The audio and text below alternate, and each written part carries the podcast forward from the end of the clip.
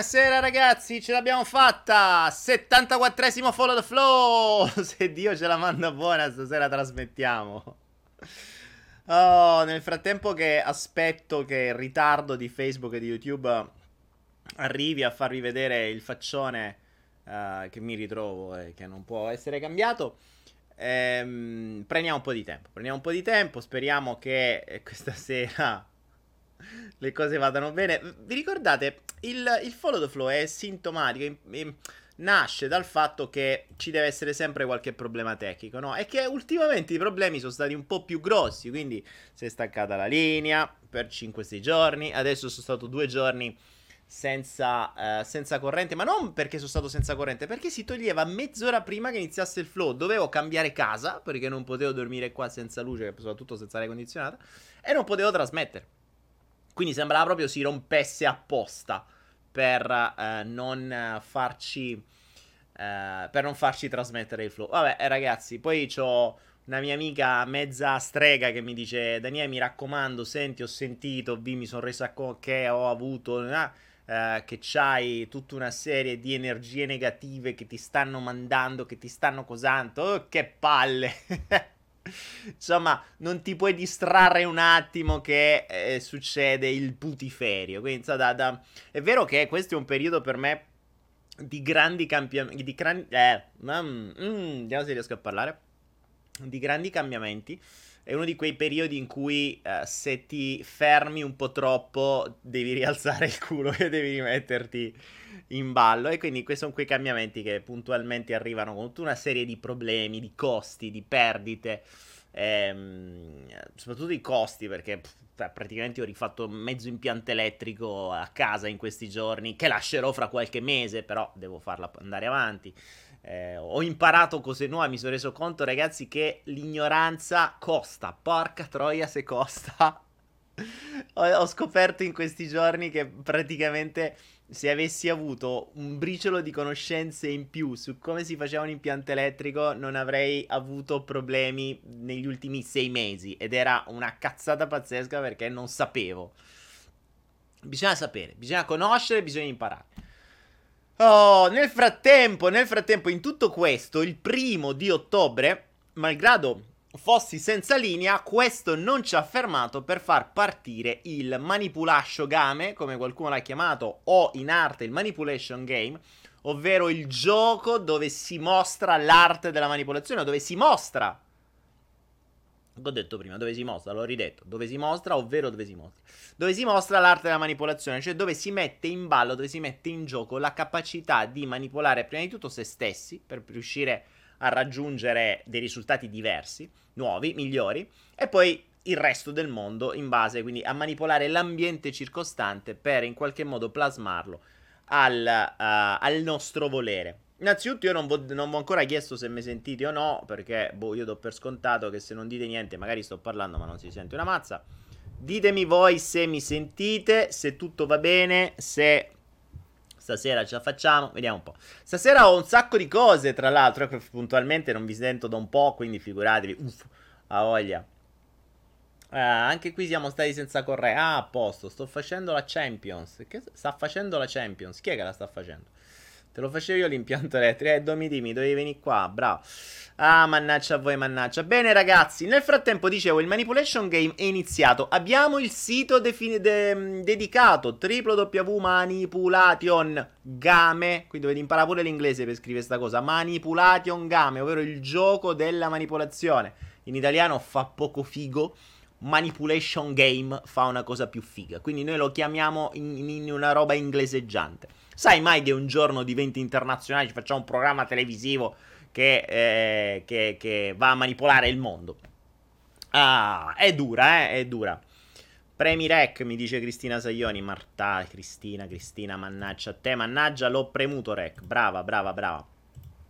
Che, bravi che mi ricordate, bravi per esempio qualche segretaria che mi risponde, che mi, mi ricorda di premere registra perché se no voi state in diretta ma quelli che non ci stanno non mi possono vedere. Non che si perdano qualcosa, ma ci sono delle perle oggi, ci sono le novità, ci sono un sacco di cose fighe.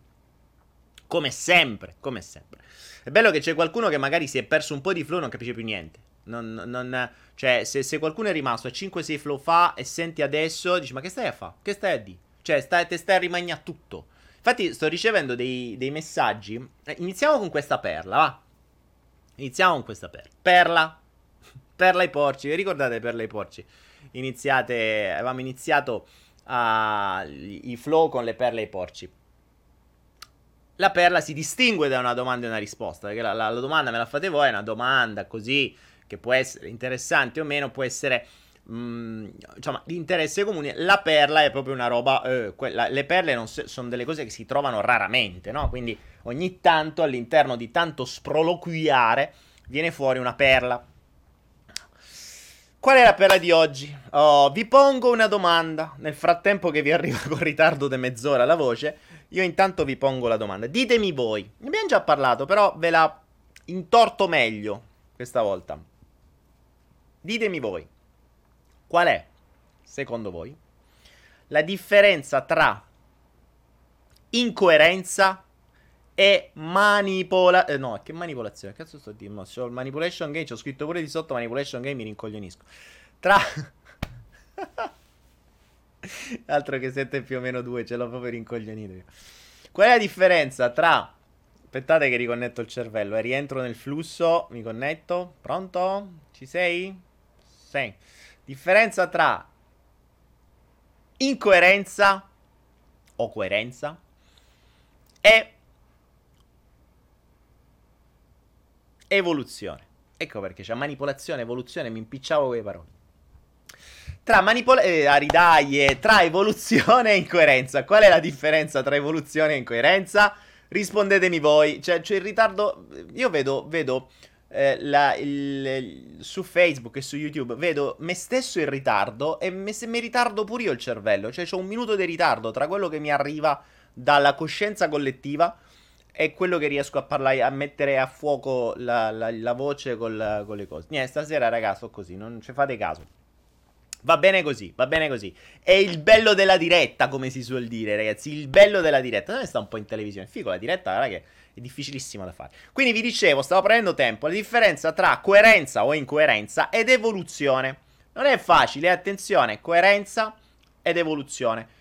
Mm, perché questo? Perché sto ricevendo dei messaggi, dei commenti che mi dicono, eh Daniele, mi meraviglio di te, eh, non ti riconosco più, stai, eh, stai, stai negando tutto quello che hai detto fino adesso tu ci hai insegnato tutto un sacco di cose, dicevi tutta una serie di robe e adesso stai dicendo tutto l'opposto. Que- questa incoerenza dentro di te non la capisco, mi viene difficile seguirti, eh, non mi piaci più, bla bla bla, insomma tutte queste menate qua.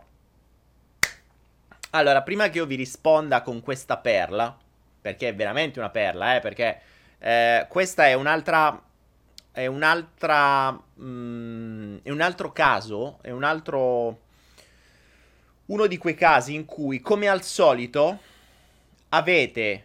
Cioè, la gente ha migliaia di esperienze nella propria testa per rispondere logicamente a questo concetto ma non ragiona, non collega, non fa uno più uno, non, non lega quei neuroni che c'ha nella testa con qualche sinapsi nuova e ripete a pappagallo quello che gli viene infilato dal sistema manipolatore. E ritorniamo alla manipolazione, perché poi alla fine gira e gira, la manipolazione sta sempre là. Cioè, se la gente esce con, se ne esce fuori con delle, stro- con delle, con delle, passatemi il tempo, delle strozzate del genere, è perché gli vengono infilati determinati concetti che servono appositamente a allontanare chi evolve e ad avvicinare chi involve. Ricordatevi che il sistema, tra l'altro, sto scoprendo cose ancora sempre. Mh, andiamo sempre più avanti, è sempre peggio. E più vado avanti, peggio è. Peggio è nel senso che più mi rendo conto di quanto il sistema manipolante è perfetto e ehm, ed è funzionante a tutti i livelli. Ricordatevi che il sistema manipolante gen- genera delle Uh, cioè si basa su dei concetti fondamentali, ovvero uno, tu non devi evolvere, due, non devi ragionare, tre, quelle quattro neuroni che c'hai nel cervello non li devi collegare tra di loro, quattro, se qualcuno lo fa, deve essere allontanato, perché tutto il sistema ti dirà no, lui è sbagliato, non lo devi seguire, non devi capire. Oppure se a te cominciano a venire determinate domande, no, non lo devi fare. Vieni subito immediatamente isolato perché non devi ragionare. Perché se ragioni non diventi più una pecora. Se cominci, se la pecora comincia eh, a smettere di brucare con la testa bassa e ad alzare la testa e dire cazzo guarda quante pecore siamo qui se ci girassero un po' le balle potremmo fare veramente un sacco di cose non deve accadere arriva subito qualcuno che ti riabbassa la testolina e ti ri- fa ritornare a brucare. Questa è la base del sistema. Eh? Quindi che cosa succede?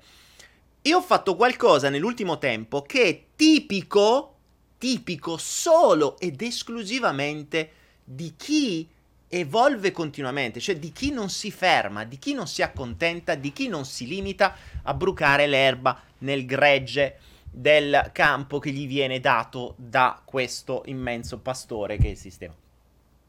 Io ho fatto questo e ovviamente alle pecore impecorite dà fastidio. Dà fastidio perché subito devono reagire come il loro padrone vuole per poter immediatamente dire no, eh, eh, eh, attenzione, perché il padrone poi è interiore, cioè la mente o meglio, il sistema condizionato interiore ti fa arrivare dei ragionamenti in maniera tale da escludere quella voce che potrebbe in qualche modo dire oh, è come se oh, da, smetti un attimo di brucare, alza la testa pure tu, va che ti faccio vedere sta roba. E poi dici, eh, eh, che devo smettere di brucare io, io no, eh, tu, cazzo fai tu? Smetti di brucare, io devo mangiare, eh, e continua a mangiare. Questo è quello che accade. Qual è stato questo innesco? Il principio dell'evoluzione. Cioè, quando io ho iniziato ad evolvere durante il follow the flow, io nel senso tutto il flow è, è, è evoluto, perché se vedete dali, dalle prime cose, cioè i primi flow sono il Daniele Penna di un anno fa. Il flow 74 che adesso il Daniele Penna di oggi. Il Daniele Penna di oggi sta dicendo l'opposto di quello di ieri. Esattamente l'opposto. Io prima dicevo, ragazzi, ipnosi, mente, andiamo indietro, troviamo gli eventi, smogliamo, facciamo, giriamo, bla bla bla bla, mettiamo in trance, bu bu bu bu, bu e si cambia tutto. Oggi dico, sono delle puttanate pazzesche, ma sono delle puttanate pazzesche. Sono veramente puttanate pazzesche, perché possono avere un beneficio immediato, ma nel lungo termine non servono a niente. Perché? Perché abbiamo un sistema dentro fatto in una maniera completamente diversa. Ed è quello che dobbiamo studiare, non l'altro. Ora qualcuno mi dice, eh, ma com'è possibile? Stai denigrando tutto quello che... Ehm, stai denigrando tutto quello che dicevi prima. Com'è possibile? Non ti seguo più, bla bla bla, non me l'aspettavo. Eh, e tutte ste robe qua. Ora vediamo se nel frattempo qualcuno di voi mi ha risposto alla differenza, secondo voi, tra evoluzione e, eh, e coerenza. Vediamo, c'era, una, c'era Gianluca prima che avevo visto che aveva risposto. Vediamo, Gianluca dice la differenza fra incoerenza ed evoluzione. Se la prima è una conseguenza della seconda, posso definirli sinonimi. Non ho capito, ok. me, la, me, la, leggo dopo con calma, Gianluca, quando riconnetto pure io il cervello. Evolvendo alcuni principi possono venire a cambiare permettendoci di evolvere ulteriormente, perché otteniamo più informazioni più esperienza. Allora, Belotti dipende dalla mappa di ognuno, per me è incoerenza se non è volta all'evoluzione. Se io vado in incoerenza perché mi sono evoluta, non penso più che come prima e la cosa è funzionale e coerente. Ok. Coerenza, una volta che si è capito qual è la nostra missione, la nostra vera missione la si insegue fino alla fine. Se stiamo sempre a cambiare idea ogni 5 minuti non si arriverà mai a niente. Evoluzione Cambiare ogni qualvolta un pensiero non è più funzionale al raggiungimento dei nostri obiettivi. Imparare dalle proprie esperienze. Perfetto. Insomma, vabbè, ci sono diverse risposte. Vi do la mia versione. Vi do la mia versione. Coerenza. Ragazzi, mm, domani ci sarà il flow. Ok? domani io accendo e ci sarà il flow, se non mi scatta la corrente. Quindi, se non ci sono eventi di natura eccezionale, se io ti dico che il martedì e giovedì c'è il flow, il martedì e il giovedì c'è il flow. Se oggi ti dico domani faccio questo e domani non lo faccio, quella è incoerenza. Se um, se eh, al tuo ragazzo o alla tua ragazza gli dici io non ti tradirò mai, non andrò mai e non, eh, e, non eh, e, e, non utilizzerò, non accosterò più i miei organi genitali ad altre persone diverse da te e lo ammetti, lo dici e poi lo fai, quella è incoerenza. Ok? Fondamentalmente le bugie sono incoerenza. Perché dici una cosa. L'incoerenza presuppone che tu abbia preso un impegno e non lo porti a termine. Ok? Dicesi incoerenza, secondo me, eh? Cioè, io non sei coerente con quello che dici. Quindi l'incoerenza presuppone che tu dica qualcosa, o che esprimi, o che firmi un contratto. Cioè, mi firmi il contratto che mi dai 1000 euro se ti do un servizio? Ok, poi non me lo dai, sei incoerente. Cazzo hai firmato a fa? Infatti è dall'incoerenza della gente che, necessi- che è nata la necessità di fare i contratti ed è dall'incoerenza della gente che nasce la necessità degli avvocati ed è dall'incoerenza della gente che nasce la necessità dei tribunali. Cioè, se le persone non fossero incoerenti, tutto sto bordello andrebbero licenziate mezzo mondo.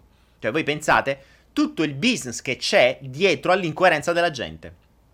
Contratti, commercialisti, avvocati, giudici, eh, poliziotti, tutto. C'è un delirio. E tutto si muove sull'incoerenza.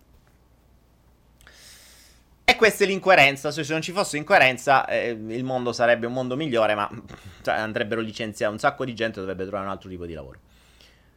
Evoluzione. Evoluzione. Quanti di voi oggi possono asserire con estrema certezza, con estrema certezza, e potrebbero anche quasi litigare con chi gli dice il contrario, quanti di voi oggi possono asserire che Babbo Natale esiste? Quanti di voi? Alzate la mano, mettete i diti, via. Che se per voi Babbo Natale esiste, tanti diti, vai. Quanti di voi? Quanti di voi?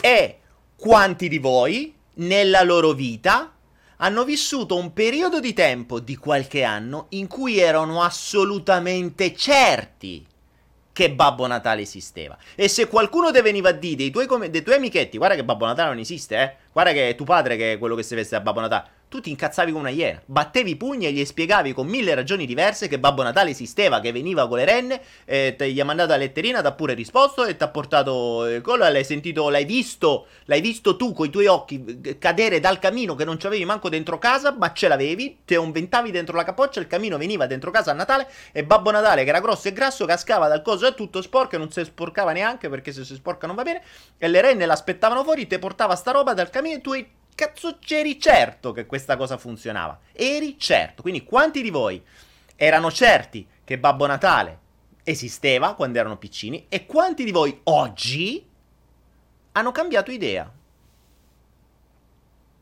Tanti, eh? Eh ragazzi, mi meraviglio di voi.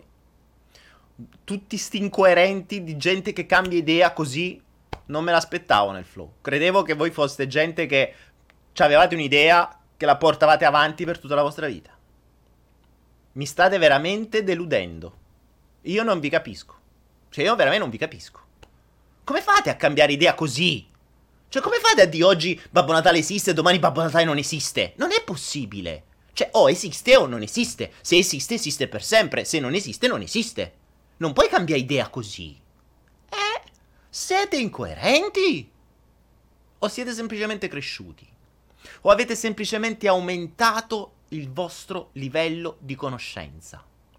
Ragazzi, chi non cambia idea, cioè chi resta sempre nelle proprie idee e convinzioni, non evolverà mai.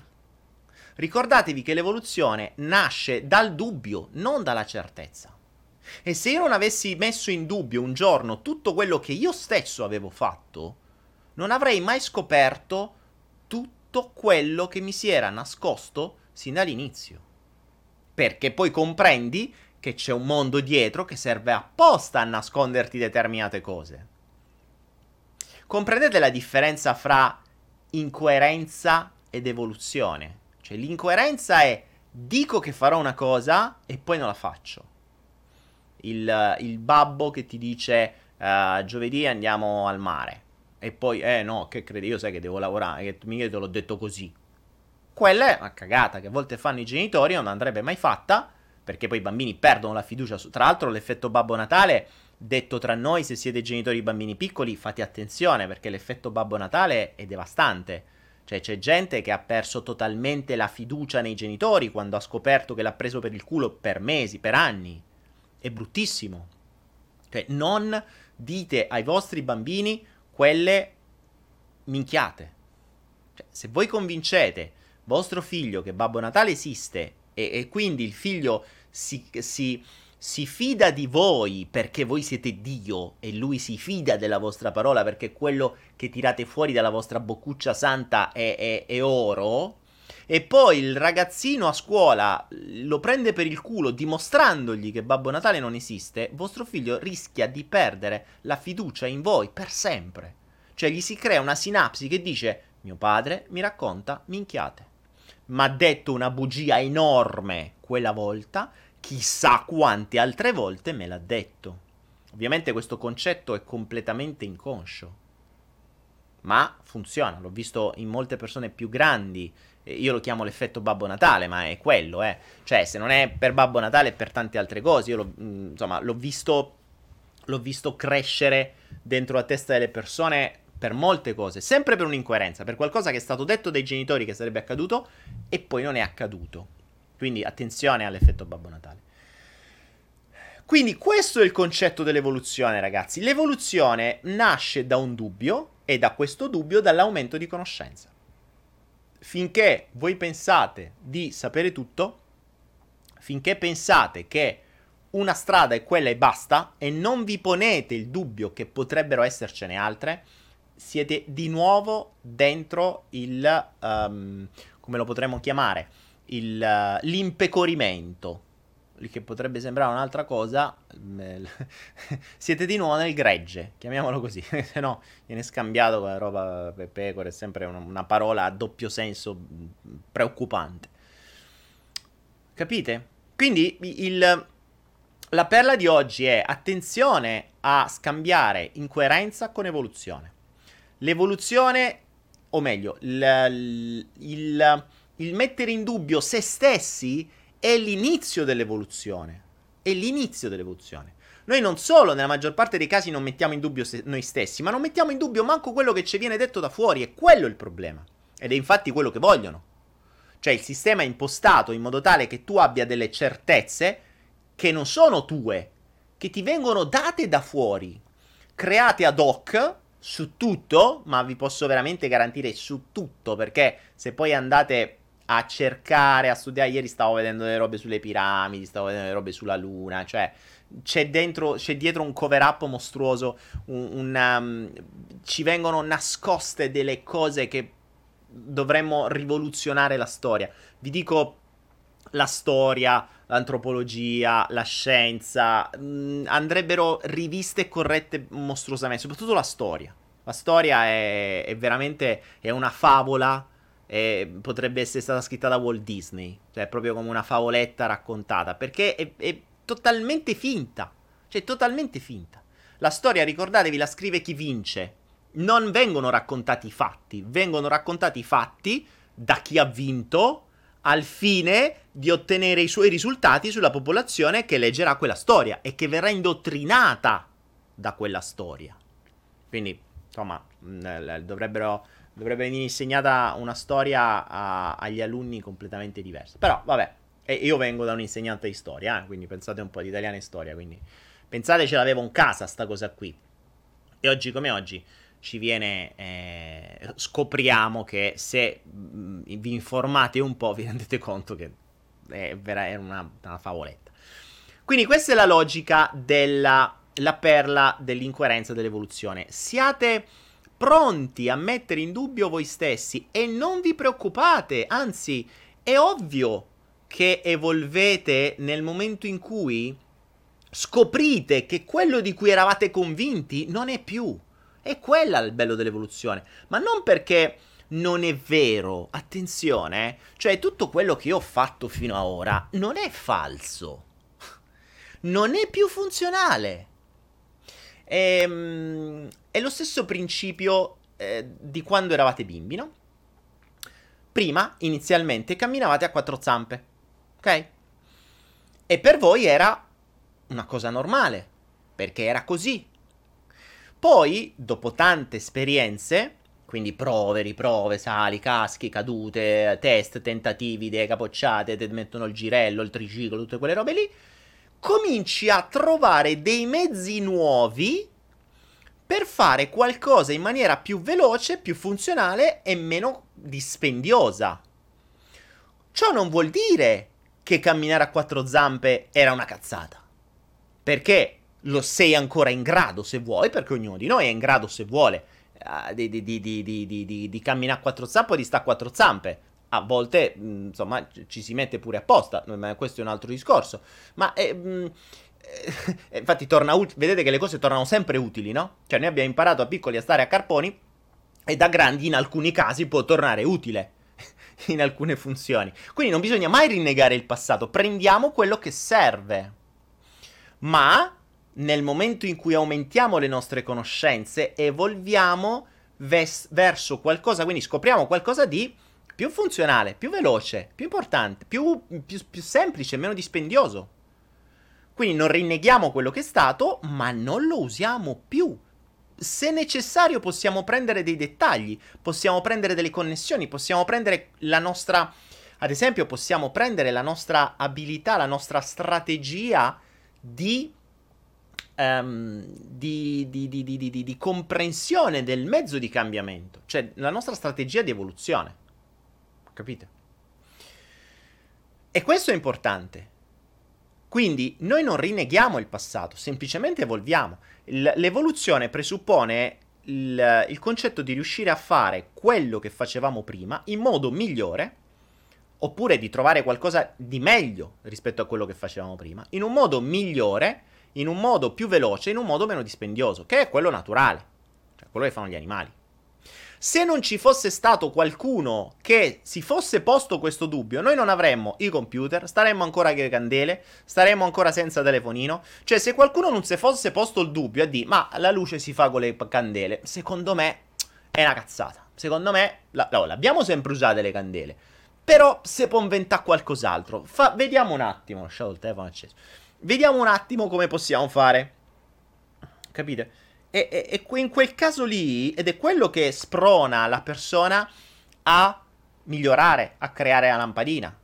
Prima andavamo con i telefoni a casa, qualcuno gli è venuto in mente l'idea, dice, ma forse quasi quasi il telefono ce lo potremmo portare sempre con noi, potrebbe essere utile, da, da, lì si, sono creati dei mostri. Se non ci fosse stato quello della Motorola, che se non ricordo male è quello che poi ha inventato il telefono cellulare, è un ingegnere della Motorola, ehm, non, non staremo oggi con i cellulari. Quindi l'evoluzione parte sempre da un dubbio, parte sempre da un dubbio che quello che abbiamo potrebbe non essere la cosa migliore, potrebbe essere migliorabile. Per carità, le candele ce l'abbiamo ancora, eh? Non è che abbiamo rinnegato le candele, ma le usiamo per fare per fare, mm, per fare, come dire, per fare scena, o per accenderli, o per fare quel, so, quello che è, per metterli ai lumini dei morti, o per metterli durante meditazioni, o per fare quello che ci pare. Non abbiamo, non, usi- non è che non usiamo più le candele, ma usiamo la luce. Oggi usiamo la luce, domani magari useremo qualcos'altro perché qualcuno un giorno dirà la luce. Pff, cazzate, questo è vecchissimo. Quindi ragionate che questo principio ce l'abbiamo tutti dentro, tutti, cioè tutti sappiamo che evoluzione vuol dire rinnegare in qualche modo, o meglio, non rinnegare, ma mettere da parte il passato, perché quello non serve più. Ed è esattamente quello che è accaduto a me, ragazzi. Cioè, io penso che chi ripete a pappagallo. No, la maggior parte delle persone mh, mm, non, non, non, fa evoluzione, si limita a leggere dei libri, a fare dei corsi e, e, a ripetere a pappagallo quello che hanno fatto. L'evoluzione si fa su se stessi, cioè l'evoluzione è una cosa personale. Lo comprendi mh, mm, esattamente come quando da bambini siamo riusciti a. Uh, a, a, a, a, passare da, da, dalle quattro zampe a, due zampe o da quando siamo, siamo riusciti a dal dire è gelato fino alla, a, a, leggere a scrivere in italiano più o meno leggibile molti non ci sono ancora riusciti però buona parte sono riusciti. Capite? Quindi il, il principio mm, il principio è questo. Ognuno ha questa esperienza. Poi però qualcuno dice, ah vabbè, ma come? Tu stai, non, stai dicendo che tutto quello che avevi fatto prima è, non è più vero. Non è che non è più vero, è inutile. cioè, è vero, ma è inutile. Esattamente come eh, era vero prima andare a Carponi, oggi è inutile. Lo so fare perché, certo, l'ipnosi la sai fare, certo la, le meditazioni guidate le sai fare? Sì, se riesci ad andare nel passato e fare regressioni, certo che le so fare, l'ho fatte per anni. Le faresti adesso? No, perché le reputo inutili. Se in alcuni casi mi dovessero servire delle cose, ho tutta quell'esperienza dove andarla a raccogliere. Ce l'ho, non è che l'ho dimenticata. Magari potrò prendere parti di quell'esperienza per evolvere qualcosa di nuovo. È un po' come il telefono, no? Vi ricordate? Cos'è che ci siamo tenuti dal telefono vecchio? Avevamo prima il telefono che girava col, con la rotellona, poi sono arrivati i tasti, fighi i tasti, bella il telefono con la tastiera. E da lì si è evoluto al cellulare. Che cosa c'aveva il cellulare? I tasti ce li aveva sempre inizialmente. Quindi l'evoluzione è stata così, no? Prendi qualcosa del vecchio, i tasti del telefono, lo evolvi, togli il filo, e ti porti il telefono dietro, che prima era grosso più o meno quanto il telefono normale, era, cioè, c'erano i primi telefoni, era una bestia così. Poi si sono evoluti. Poi non ci sono più i tasti, c'è lo schermo coi tasti. Poi si evolve ancora, tra un po' spariranno i tasti, anzi già lo fai, c'è il riconoscimento vocale. Tra un po' lo farai col pensiero. Quindi è questa l'evoluzione. Non è che stiamo rinnegando i tasti. No. O stiamo rinnegando il telefono. No. e questa è. Quindi mh, mm, entrate in quest'ottica, ragazzi. Cioè, l'evoluzione inizia quando voi mettete in dubbio che quello che state facendo sia la cosa migliore realmente. Invece, è una cosa che io dico sempre alle persone che eh, mi capitano a fianco, che ho a fianco, dico sempre, c'è una domanda che dovreste farvi, sempre, prima di fare qualunque azione. Chiedetevi, c'è un modo migliore per poter ottenere questo stesso risultato? C'è un modo più veloce, migliore e meno dispendioso per poter realizzare lo stesso risultato? Questo vale su qualunque cosa. Questo vale sul, eh, che ne so, tagliare un, che ne so, potare un albero, tagliare l'erba in giardino, Uh, pulire una macchina, creare un computer, uh, costruire una casa, oppure fare semplicemente un contratto, oppure fare un sito. Adesso i ragazzi del Manipulation Game si stanno Adesso vi dico una cosa molto bella, questa è un'altra per. Eh, si stanno addentrando no, nel mondo dei task, quindi devono fare delle cose e, e, e, per loro questa domanda è fondamentale. Qual è il modo migliore per poter fare quel task, quindi per poter fare quella logica più velocemente, più, mm, con, in maniera meno dispendiosa e più funzionale? Questo è. Ah, qualcuno dice taglia, taglia, taglia. Daniele Pitasi, taglia, taglia. Eh sì, taglio, però tanto pure che le dici le cose sette volte, poi la gente te continua e non gli entra nella capoccia. Ricorda Daniele, Daniele giustamente dice eh, taglia, taglia, taglia.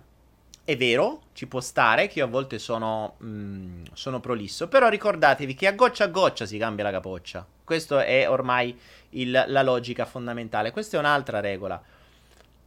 E il concetto di taglia-taglia, qui vedo un'altra perla. Vedete come vengono fuori, grazie a voi che mi fate venire. Sapete che cos'è accaduto? Sapete cos'è la soglia d'attenzione? La soglia d'attenzione è, questa è la seconda perla di oggi, andiamo a botte di perle. La soglia d'attenzione è quel, quello, quel tempo in cui una mente normale riesce a tenere l'attenzione su qualcosa. Ok? Fino a qualche anno fa, quando io iniziai a fare formazione e a seguire i corsi, la soglia d'attenzione era di circa 3 minuti. Infatti, non a caso, quando si fanno i corsi, si diceva che devi, devi tenere appunto alta l'attenzione con diversi stratagemmi, perché se no dopo un po' la gente si perde, se va per i cazzi suoi, pensa alla spesa, altre cose, si distrae, eccetera. 3 minuti voleva dire che ogni, uh, ogni, ogni 3 minuti devi o mettere una domanda, o fare qualcosa di simpatico, insomma, devi riacquistare l'attenzione. Ora, sapete a quanto siamo adesso di soglia di attenzione? E sono passati neanche 20 anni, eh. In 20 anni la nostra soglia d'attenzione umana media è passata da 3 minuti a 30 secondi. 30 secondi, ragazzi. Cioè, mediamente una persona riesce a tenere l'attenzione su qualcosa per soli 30 secondi. Ora ditemi che cazzo può entrare in una capoccia in soli 30 secondi. E sapete perché?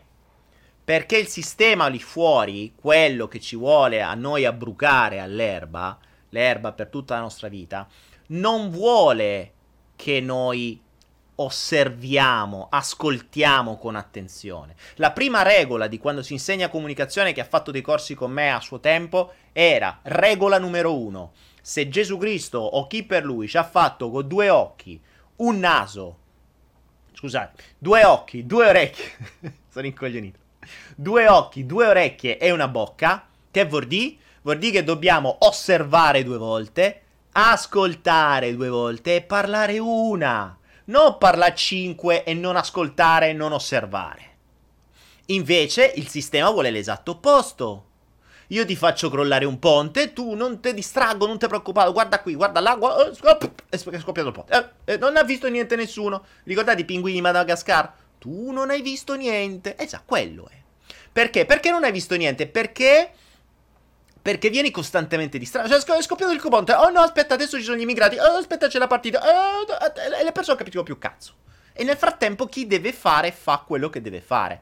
Grazie a questi maledettissimi oggetti, noi abbiamo, sca- abbiamo diminuito la soglia d'attenzione a pochissimo. Ditemi chi riesce a stare qui sopra per più di 30 secondi su un'unica cosa. Oggi l- l'azione della maggior parte della gente è questa. Per la maggior parte dei casi anche meno di 30 secondi, eh, perché è il tempo necessario a far scrollare una pagina. Sapete ora come si sta muovendo la pubblicità? È riuscire ad attirare l'attenzione nel tempo di un dito. Ragazzi, è una guerra? Cioè, i banner non si vedono più, i testi non si leggono più, i video non si fanno più partire. Un'immagine sola, cioè tu hai un'immagine, il testo nell'immagine non si legge se voi fate una pubblicità su Facebook e fate un ads, uno di quelli a pagamento, avete un testo che potete mettere, avete un'immagine che potete mettere. Se sull'immagine c'è troppo testo, l'ads, quindi la pubblicità di Facebook, non vi viene accettata perché vi dice c'è troppo testo sull'immagine per la serie. Che cazzo metti a fare tutto sto testo? Tanto non si legge, perché spendi soldi? Non devi mettere testo sull'immagine, è l'immagine che deve essere d'impatto. Cioè, capite a che punto stiamo? Stiamo oggi che per attirare l'attenzione di una persona ti devi inventare i draghi in una cazzo di immaginina così piccola nell'arco di due secondi per far sì che quella persona si fermi un attimo, resti lì col dito paralizzato e tu in quell'attimo devi sperare che tic clicchi. Se no è tuc, tuc, tuc. Cioè, vi rendete conto come cazzo siamo arrivati? E questo è il concetto. E questo è il concetto.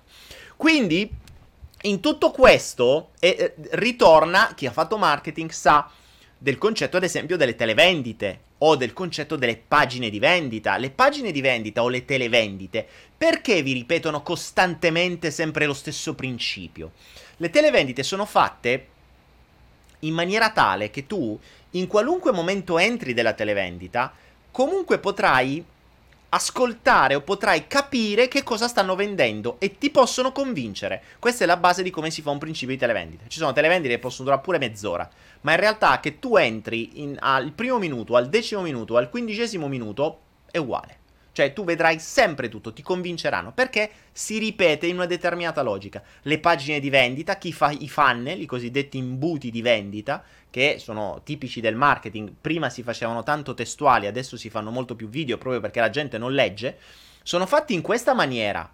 Sono fatti in questa maniera, cioè tu entri, c'è una regola, c'è una domanda, c'è un problema, c'è una soluzione, poi ci sono i testimonial, poi ci sono le offerte, poi si ricomincia, poi ci sono i nuovi problemi, i testimonial e continua. Per cui la gente che scrolla, magari prima si facevano le pagine 7, 8, 10 pagine, dove andavi andavi, ti convinceva comunque.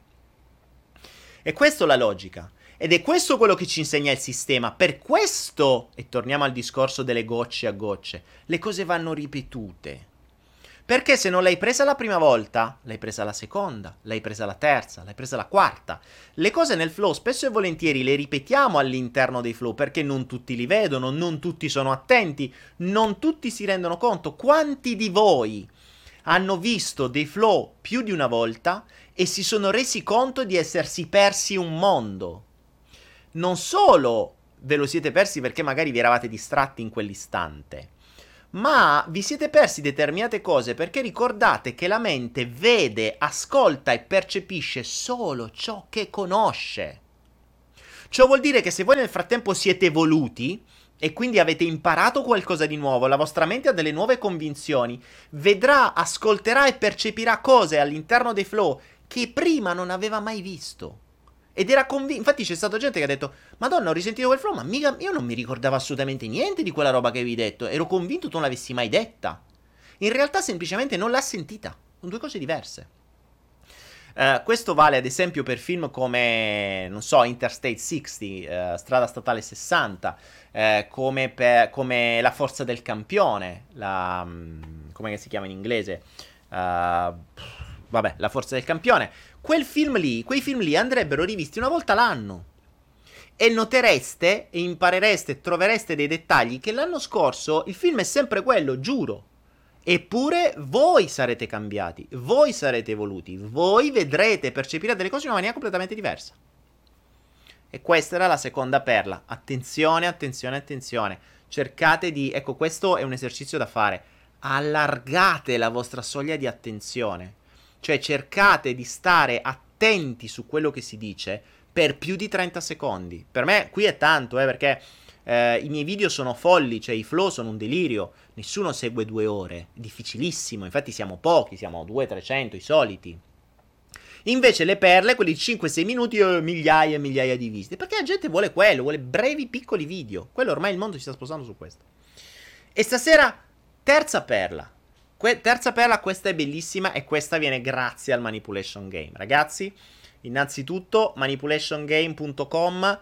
Eh, il Manipulation Game è iniziato, ci sono questi 30 contendenti, non contundenti, eh. i contundenti e l'oggetto contundente è un'altra cosa. I, co- I 30 contendenti, che sono coloro che si contendono il premio, hanno iniziato a lavorare sui primi task. Voi non sapete quali sono i task. Ci sono task di tutti i tipi. Ci sono task sul mondo informatico, sul mondo degli investimenti, sul mondo della comunicazione, sul mondo della manipolazione, sul mondo del superamento dei limiti, sul mondo dell'artigianato. Ci sono 55 task. Se riescono a farne una, una trentina sul mondo della spiritualità, della meditazione, insomma, c'è il mondo. E ehm, qualcuno già ha iniziato a realizzare i task. E lo potete vedere se andate su manipulationgame.com nella sezione partecipanti, ci sono le schede di tutti i partecipanti. I primi sono quelli che già hanno realizzato dei task. Ora, un task ve lo posso dire perché è, è palese, lo vedrete, lo vedrete, lì sopra. Avevo chiesto a, ai contendenti, ho chiesto, è uno dei task, di realizzare 5 aforismi propri un aforisma è una sorta di frase celebre, no? Mm, una frase celebre dovresti essere celebre per fare una frase celebre, però intanto fai la frase, poi magari diventi celebre, la chiamiamo aforisma prima. Creare 5 aforismi propri, la, la, regola era non possono essere... Eh, non possono essere copiati, non possono essere tradotti, devi avere un pensiero tuo, che è difficilissimo, eh? Cioè, avere un pensiero tuo non è facile, vi giuro nella maggior parte dei casi sono pensieri sentiti, ascoltati, quindi creare cinque aforismi, quindi cinque frasi proprie che rappresentano, che vengano da te, che possano risvegliare, che possano essere motivazionali, eccetera. In più dovevano legarli, devono legarli a un'immagine evocativa e creare il, class- il classico aforisma, quello che quando tu scrolli, vedi quella roba lì, figo. Quindi devono fare proprio questo. Ora, non è facile fare questo. Sapete che cos'è accaduto? E qui vi consiglio di vederlo perché se andate sulla sezione dei partecipanti, eh, nelle prime, nei primi 5-6, qualcuno di loro già li ha realizzati, credo i primi 4 o 5. Andate, ci sono gli aforismi che hanno creato. Ci sono gli aforismi che hanno creato. E devo dire, devo dire, che sono rimasto stupito. Sono rimasto stupito. Perché? Perché è accaduto, ricordatevi che il manipulation game nasce per alzare il culo fondamentalmente, cioè per essere costretti a fare qualcosa in cambio di qualcos'altro, perché ci sono i punti, ci sono i premi, c'è, il, uh, c'è lo sputtanamento in pubblico, perché ricordatevi che voi pubblico, ed è quello che vi chiedo, ve lo chiedo veramente con tutto il cuore, cioè eh, io vi do tutte queste ore di, di crescita e di tempo, voi fatemi questa cortesia, andate su Manipulation Game e seguite i, co- i contundenti, seguite i concorrenti. E sotto, quando sotto la loro pagina dove c'è tutto, ci si può commentare il commento viene messo in coda di moderazione perché poi lo, vediamo, lo, lo, blocchiamo più che altro perché a volte ci sono i commenti di spam, quindi mettono link, virus e cazzi vari. Quindi voi scrivete, noi il giorno dopo li pubblichiamo tutti e questo serve a loro. Potete, potete, eh, potete metterci le faccine, c'è... Eh, sopra appena esce c'è il, um, la votazione sul rosso, sulla faccia triste e la faccia contenta o la faccia normale. Quindi tutto questo servirà a loro Sapete qual è stata la cosa interessante? È che nel momento in cui sono stati spronati loro a fare determinate cose, le stanno facendo. E quindi si stanno sforzando di entrare nel mondo dei siti, di entrare nel mondo dei social, di aprire determinate pagine, di creare pensieri loro, di evolvere su determinate cose. Sono in qualche modo costretti perché hanno accettato questa sfida. Ed è questo il bello.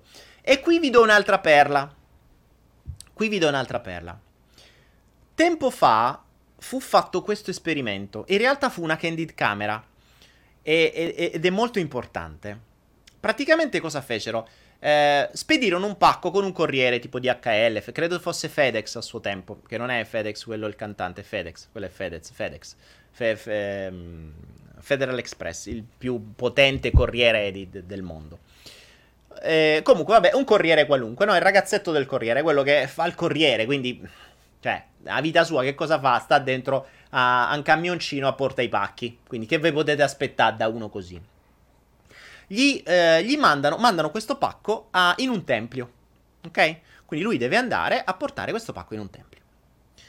Questo va, scende il corriere e entra in questo tempio e non c'è nessuno e comincia a girarsi un po' intorno, comincia a chiedere, chiede, cioè chiama qualcuno, non esce nessuno, poi comincia a guardarsi attorno e si rende conto che tutte le immagini del santo che quel tempio eh, rappresentava, quindi quel, quel, tempio era fatto per onorare questo, questo santo, questo dio. Ora, questo dio che veniva onorato in questo tempio bellissimo aveva la faccia sua e c'era lui. Quindi questo si ritrova dentro un tempio in cui eh, tu, tutti, tutte le immagini avevano la sua faccia. A quel punto che succede? Quando si rende conto, ovviamente ci sono tutte le telecamere, una candid camera. Non, non, non, so se è una candid camera o un esperimento, credo si fosse un esperimento sociale, non ricordo. L'ho letto su dei libri questa cosa qui. E, ehm, che cosa accade? Che arrivano i fedeli. Questo si chiama perché dove consegna sto pacco. E cominciano ad arrivare i fedeli. Arrivano tutti questi fedeli, lo guardano appena lo vedono si inginocchiano a lui e cominciano ad adorarlo. Quindi questo si ritrova con sto pacco in mano, con, tutta sta gente davanti che lo adora perché è arrivato il Dio, perché è la, la, la, personificazione del Dio. Cioè questi che credevano che il Dio fosse un Dio ed è arrivato in terra. Quindi potete immaginare i fedeli che idolatravano questo Dio se lo ritrovano lì. Fantastico. Quindi questo si ritrova da corriere a Dio. Ovviamente lo portano sul cioè, tutta, c'era tutto il trono lì, la, la poltrona, il palco, tutta sta roba qui. E, e, tutti gli dei, dopo che l'hanno messo lì, lo vestono, lo fanno, quindi lo ancora, insomma, lo, lo fanno diventare Dio, lo mettono lì e, e, e aspettano la sua parola da Dio. Dici i tuoi insegnamenti, dici qualcosa. Stiamo qui a pendere dalle tue labbra. E questi che si ritrovano in questo ambiente surreale, questo pacco in mano, che ormai hanno messo da parte, si sono ritrovati impersonificati in questo dio. Ragazzi, la cosa stravolgente è stata che tutti, tutti i corrieri hanno tirato fuori delle frasi, dei pensieri, degli insegnamenti v- tipici di un guru, tipici di un dio. Questa cosa qui fa riflettere. Perché il corriere, finché viene trattato da corriere, l'unica cosa che sa fare è farti mettere la firma sul telefonino, sul foglietto per dire che ha, uh, ha, ti ha consegnato il pacco. Ma nel momento in cui quella stessa persona viene messo in un contesto da Dio, lui diventa un Dio. e accede a delle risorse che sono completamente diverse rispetto a quelle che sono quelle che ha bisogno il corriere. E tutti i corrieri si sono trasformati in guru e i loro insegnamenti sono stati sulla vita, sulla morte, sulla... Su, cioè sono stati... Mh, mm, io adesso vi ripeto, non ricordo, rimane, rimasi estasiato da questo, da questo esperimento. Rimasi veramente estasiato. Perché i pensieri e le frasi che vennero fuori sono tipici da Osho, sono tipici da Daniele Penna, sono... T- metto a guru. Sono tipici da... che poi di me stesse cose ho scoperto, non ho mai letto Osho, mi sto pure sui coglioni, insomma... Mi sono preso coglioni nel senso buono, nel senso che non è che lo, lo, l'abbia mai apprezzato, però scopro che diciamo le stesse cose, vabbè. E saremo, sarò la reincarnazione di oh, non lo so se è morto prima che sono nato io, non ne ho idea. Farò crescere la barba, non ho idea. Eh, ma anche no, non ci tengo. Ehm, capite? Quindi questa è la cosa bella. Ed è questo quello che sto facendo col Manipulation Game. Cosa ho fatto? Praticamente il Manipulation Game è, nasce con questo scopo. Cioè, sappiamo che... Questo fa parte sempre della perla, e eh, attenzione. Sappiamo che se avete... Se state seguendo il salto quantico, a un certo punto arriviamo alla scala della vita. Se avete studiato PNL, avrete studiato i livelli neurologici di Robert Dills. Eh, la scala della vita è un po' un'evoluzione dei livelli neurologici, perché nei livelli neurologici io aggiungo qualcosa che nella PNL non è considerata, però il concetto è sempre quello. Il concetto è che tu puoi cambiare, abbi- abbiamo, immaginiamo una scala con dei gradini, quindi nel gradino inferiore abbiamo l'ambiente, nel gradino superiore abbiamo l'identità per poter ca- e nel frattempo e poi dietro l'identità abbiamo i bisogni, i valori, le credenze, la, le abilità, le azioni, i comportamenti, l'ambiente, eccetera. Quindi tutta una serie di gradini. Che cosa accade? Che io non posso cambiare qualcosa del gradino in mezzo senza passare o da sopra o da sotto. È ovvio, se immaginate una scala, no? Cioè, se tu hai una scala da 100 gradini, non è che tu puoi andare direttamente al gradino 50. No, cioè o sali o scendi per arrivare a quel gradino in mezzo. È, è abbastanza palese, no? Quindi tu non puoi cambiare, che ne so, una credenza senza passare o dall'identità o dall'ambiente. Passare dall'identità è abbastanza, mm, è, addastan- è abbastanza complesso perché l'identità è quello che siamo. Cioè, è, è il, il totale, è quella, il nostro cervello, la ramificazione completa di valori, credenze, bisogni, cioè tutto quello che abbiamo dentro, quindi un delirio. L'ambiente è più semplice. Ora, l'ambiente non è soltanto l'ambiente in cui viviamo, quindi la casa, la, il luogo, um, la, la città o quello che sia, ma è anche l'ambiente mentale perché noi viviamo prima di tutto dentro noi stessi 24 ore al giorno. Cioè noi possiamo cambiare. Ricordatevi tra l'altro che il nostro ambiente mentale è molto più importante dell'ambiente esterno. Cioè io posso stare in Italia e, e, avere determinati casini nella mia testa. Se mi sposto in Asia e mi riporto quei casini nella mia testa, serve un cazzo che ho cambiato ambiente. Perché è il mio ambiente mentale che ha senso, che serve. Ovvio che il cambiare ambiente fisicamente aiuta perché non avete più i, co- i, condizionamenti esterni di quell'ambiente condizionante. Certo che se io vivo con i miei genitori e cambio ambiente, è più probabile che le cose mi aiutino a cambiare. Però se io vivo con i miei genitori, poi mi sposto da un'altra parte, i miei genitori mi chiamano 30 volte al giorno, mi vengono a trovare 25 volte al giorno, non è cambiato un cazzo. Cioè l'ambiente è sempre lo stesso. Oppure so io che sto a pensare 24 ore a loro, non è cambiato niente.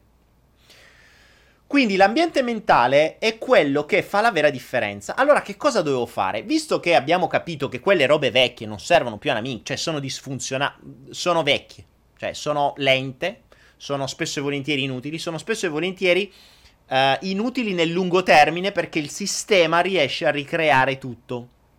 O probabilmente non permette neanche proprio di attecchire alle nuove conoscenze.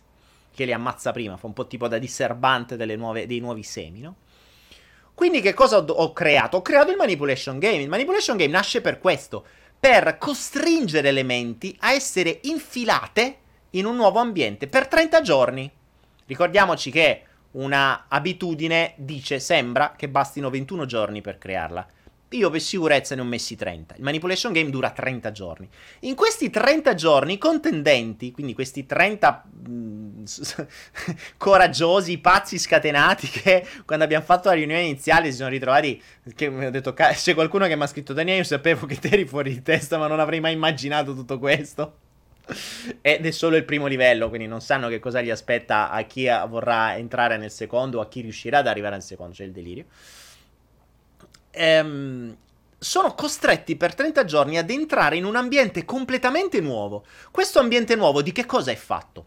Di 30 persone nuove, di eh, un ambiente ristretto nuovo, di abitudini nuove, di cose da fare nuove, di contatti nuovi, di pensieri nuovi, di ricerche nuove, di tutto nuovo. Cioè tu se vuoi portare avanti quei cazzo di task, devi necessariamente fare cose nuove. Non puoi usare il vecchio.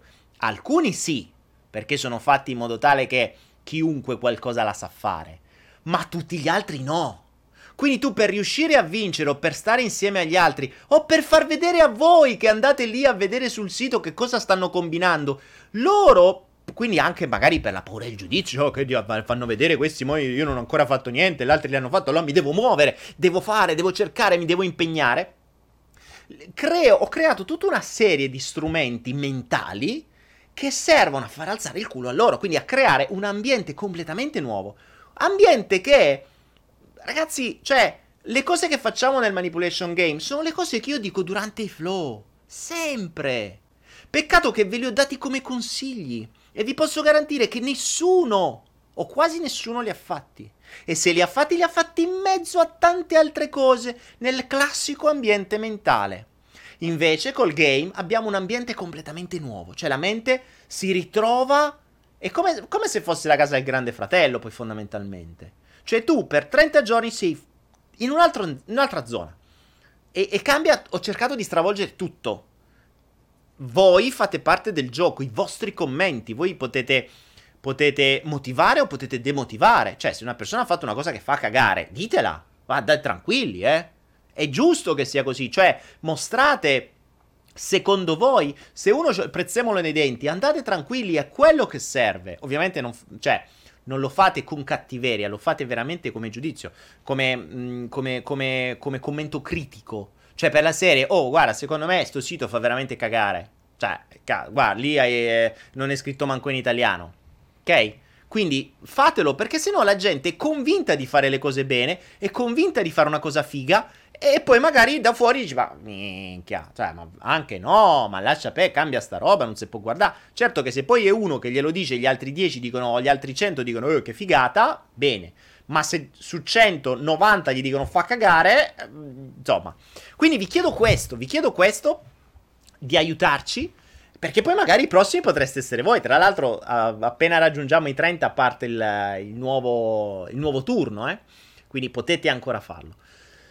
Quindi questo vi chiedo, ed è questa la logica dell'ambiente mentale. L'ambiente mentale è fondamentale ed è quello che sto facendo col Manipulation Game. Quindi se volete partecipate, ma partecipate come pubblico, partecipate come contendenti, va benissimo. Oppure partecipate oggi come pubblico e, ehm, e poi eh, partecipate magari come contendenti. Mariana, che è una delle nostre contendenti, una delle nostre partecipanti, sta dicendo sì, è tutto nuovo, una cosa è dire, una co- un'altra cosa è fare. Esatto, è quello il concetto. Cioè, noi possiamo raccontarcela mille volte, dire, ah, sì, io faccio, dico, sì, un giorno lo farò. No, adesso c'hai un mese, lo fai, lo fai.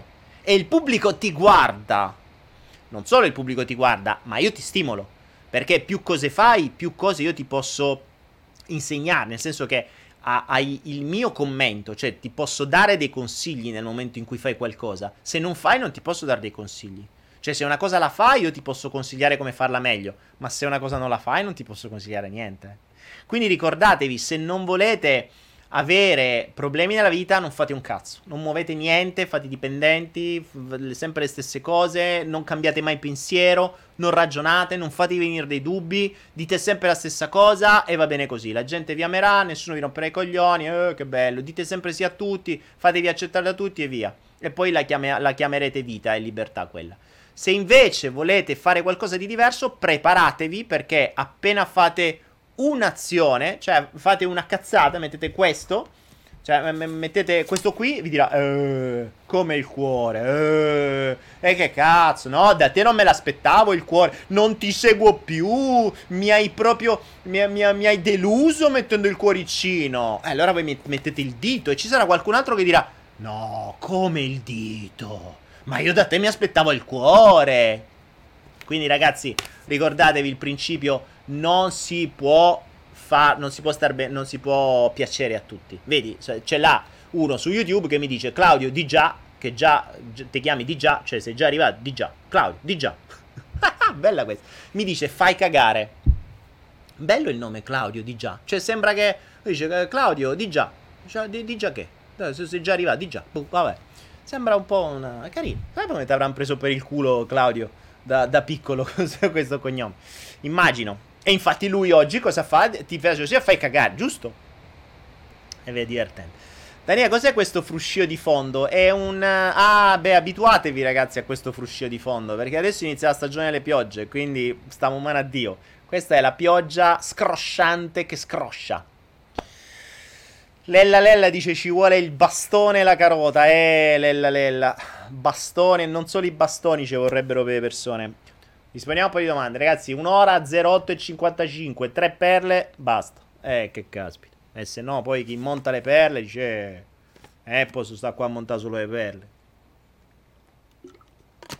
Mark Landers mi dice il salto quantico quindi è vecchio? No. No, ed è questa la cosa interessante. Il salto quantico, i più attenti di voi, i più attenti di voi, si saranno accorti che da un po' che si è fermato. Perché si è fermato? Perché sono al punto in cui dovevo decidere che strada fargli prendere. Ed è stato il punto in cui io sono evoluto. Quindi io non ero ancora andato in quella... Non, non, non avevo ancora iniziato a fare quelle cose che oggi vi dico che sono vecchie. Proprio per questo. Quindi in verità, fin dove sta il salto quantico è perfetto. Anzi, a oggi ha ancora più valore.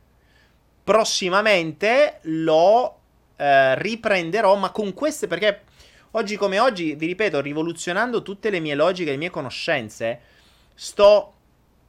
Mm, sto facendo... Mm, c'ho, uh, c'ho qui il, um, sul vetro di, di casa eh, tutto un piano con tutti i pennarelli colorati che sto mettendo a fuoco le idee, perché tutta questa nuova serie di informazioni che ho ottenuto e che ho scoperto eh, sono, mm, tante e, e, devo riunirle. Il manipulation game è, fa parte di questo, fa parte anche perché loro non lo sanno, ma sono un esperimento sociale. Cioè, a loro serve, eh, funziona, vengono messi, quindi imparano cose nuove, sono costretti a stare in questo ambiente normale, ma nello stesso tempo sono un test. Perché tutto è un test. Stiamo testando nuovi modi. Ragazzi, mettete che un giorno scopriamo che giocare è molto più proficuo a livello di cambiamento, è molto più funzionale a livello della nostra mente, eh, delle, delle varie, dei vari corsi, delle, dei vari libri e delle robe varie. Pensate, non solo è più funzionale, ma è anche, è anche proficuo per se stessi, cioè proprio proficuo proficuo. Quindi la rivoluzione potrebbe essere, e non escludo che lo sia, perché secondo me ci possiamo stare, lo vedremo alla fine dei primi turni e delle va quando ci avremo già un 100-150 che ci avranno giocato.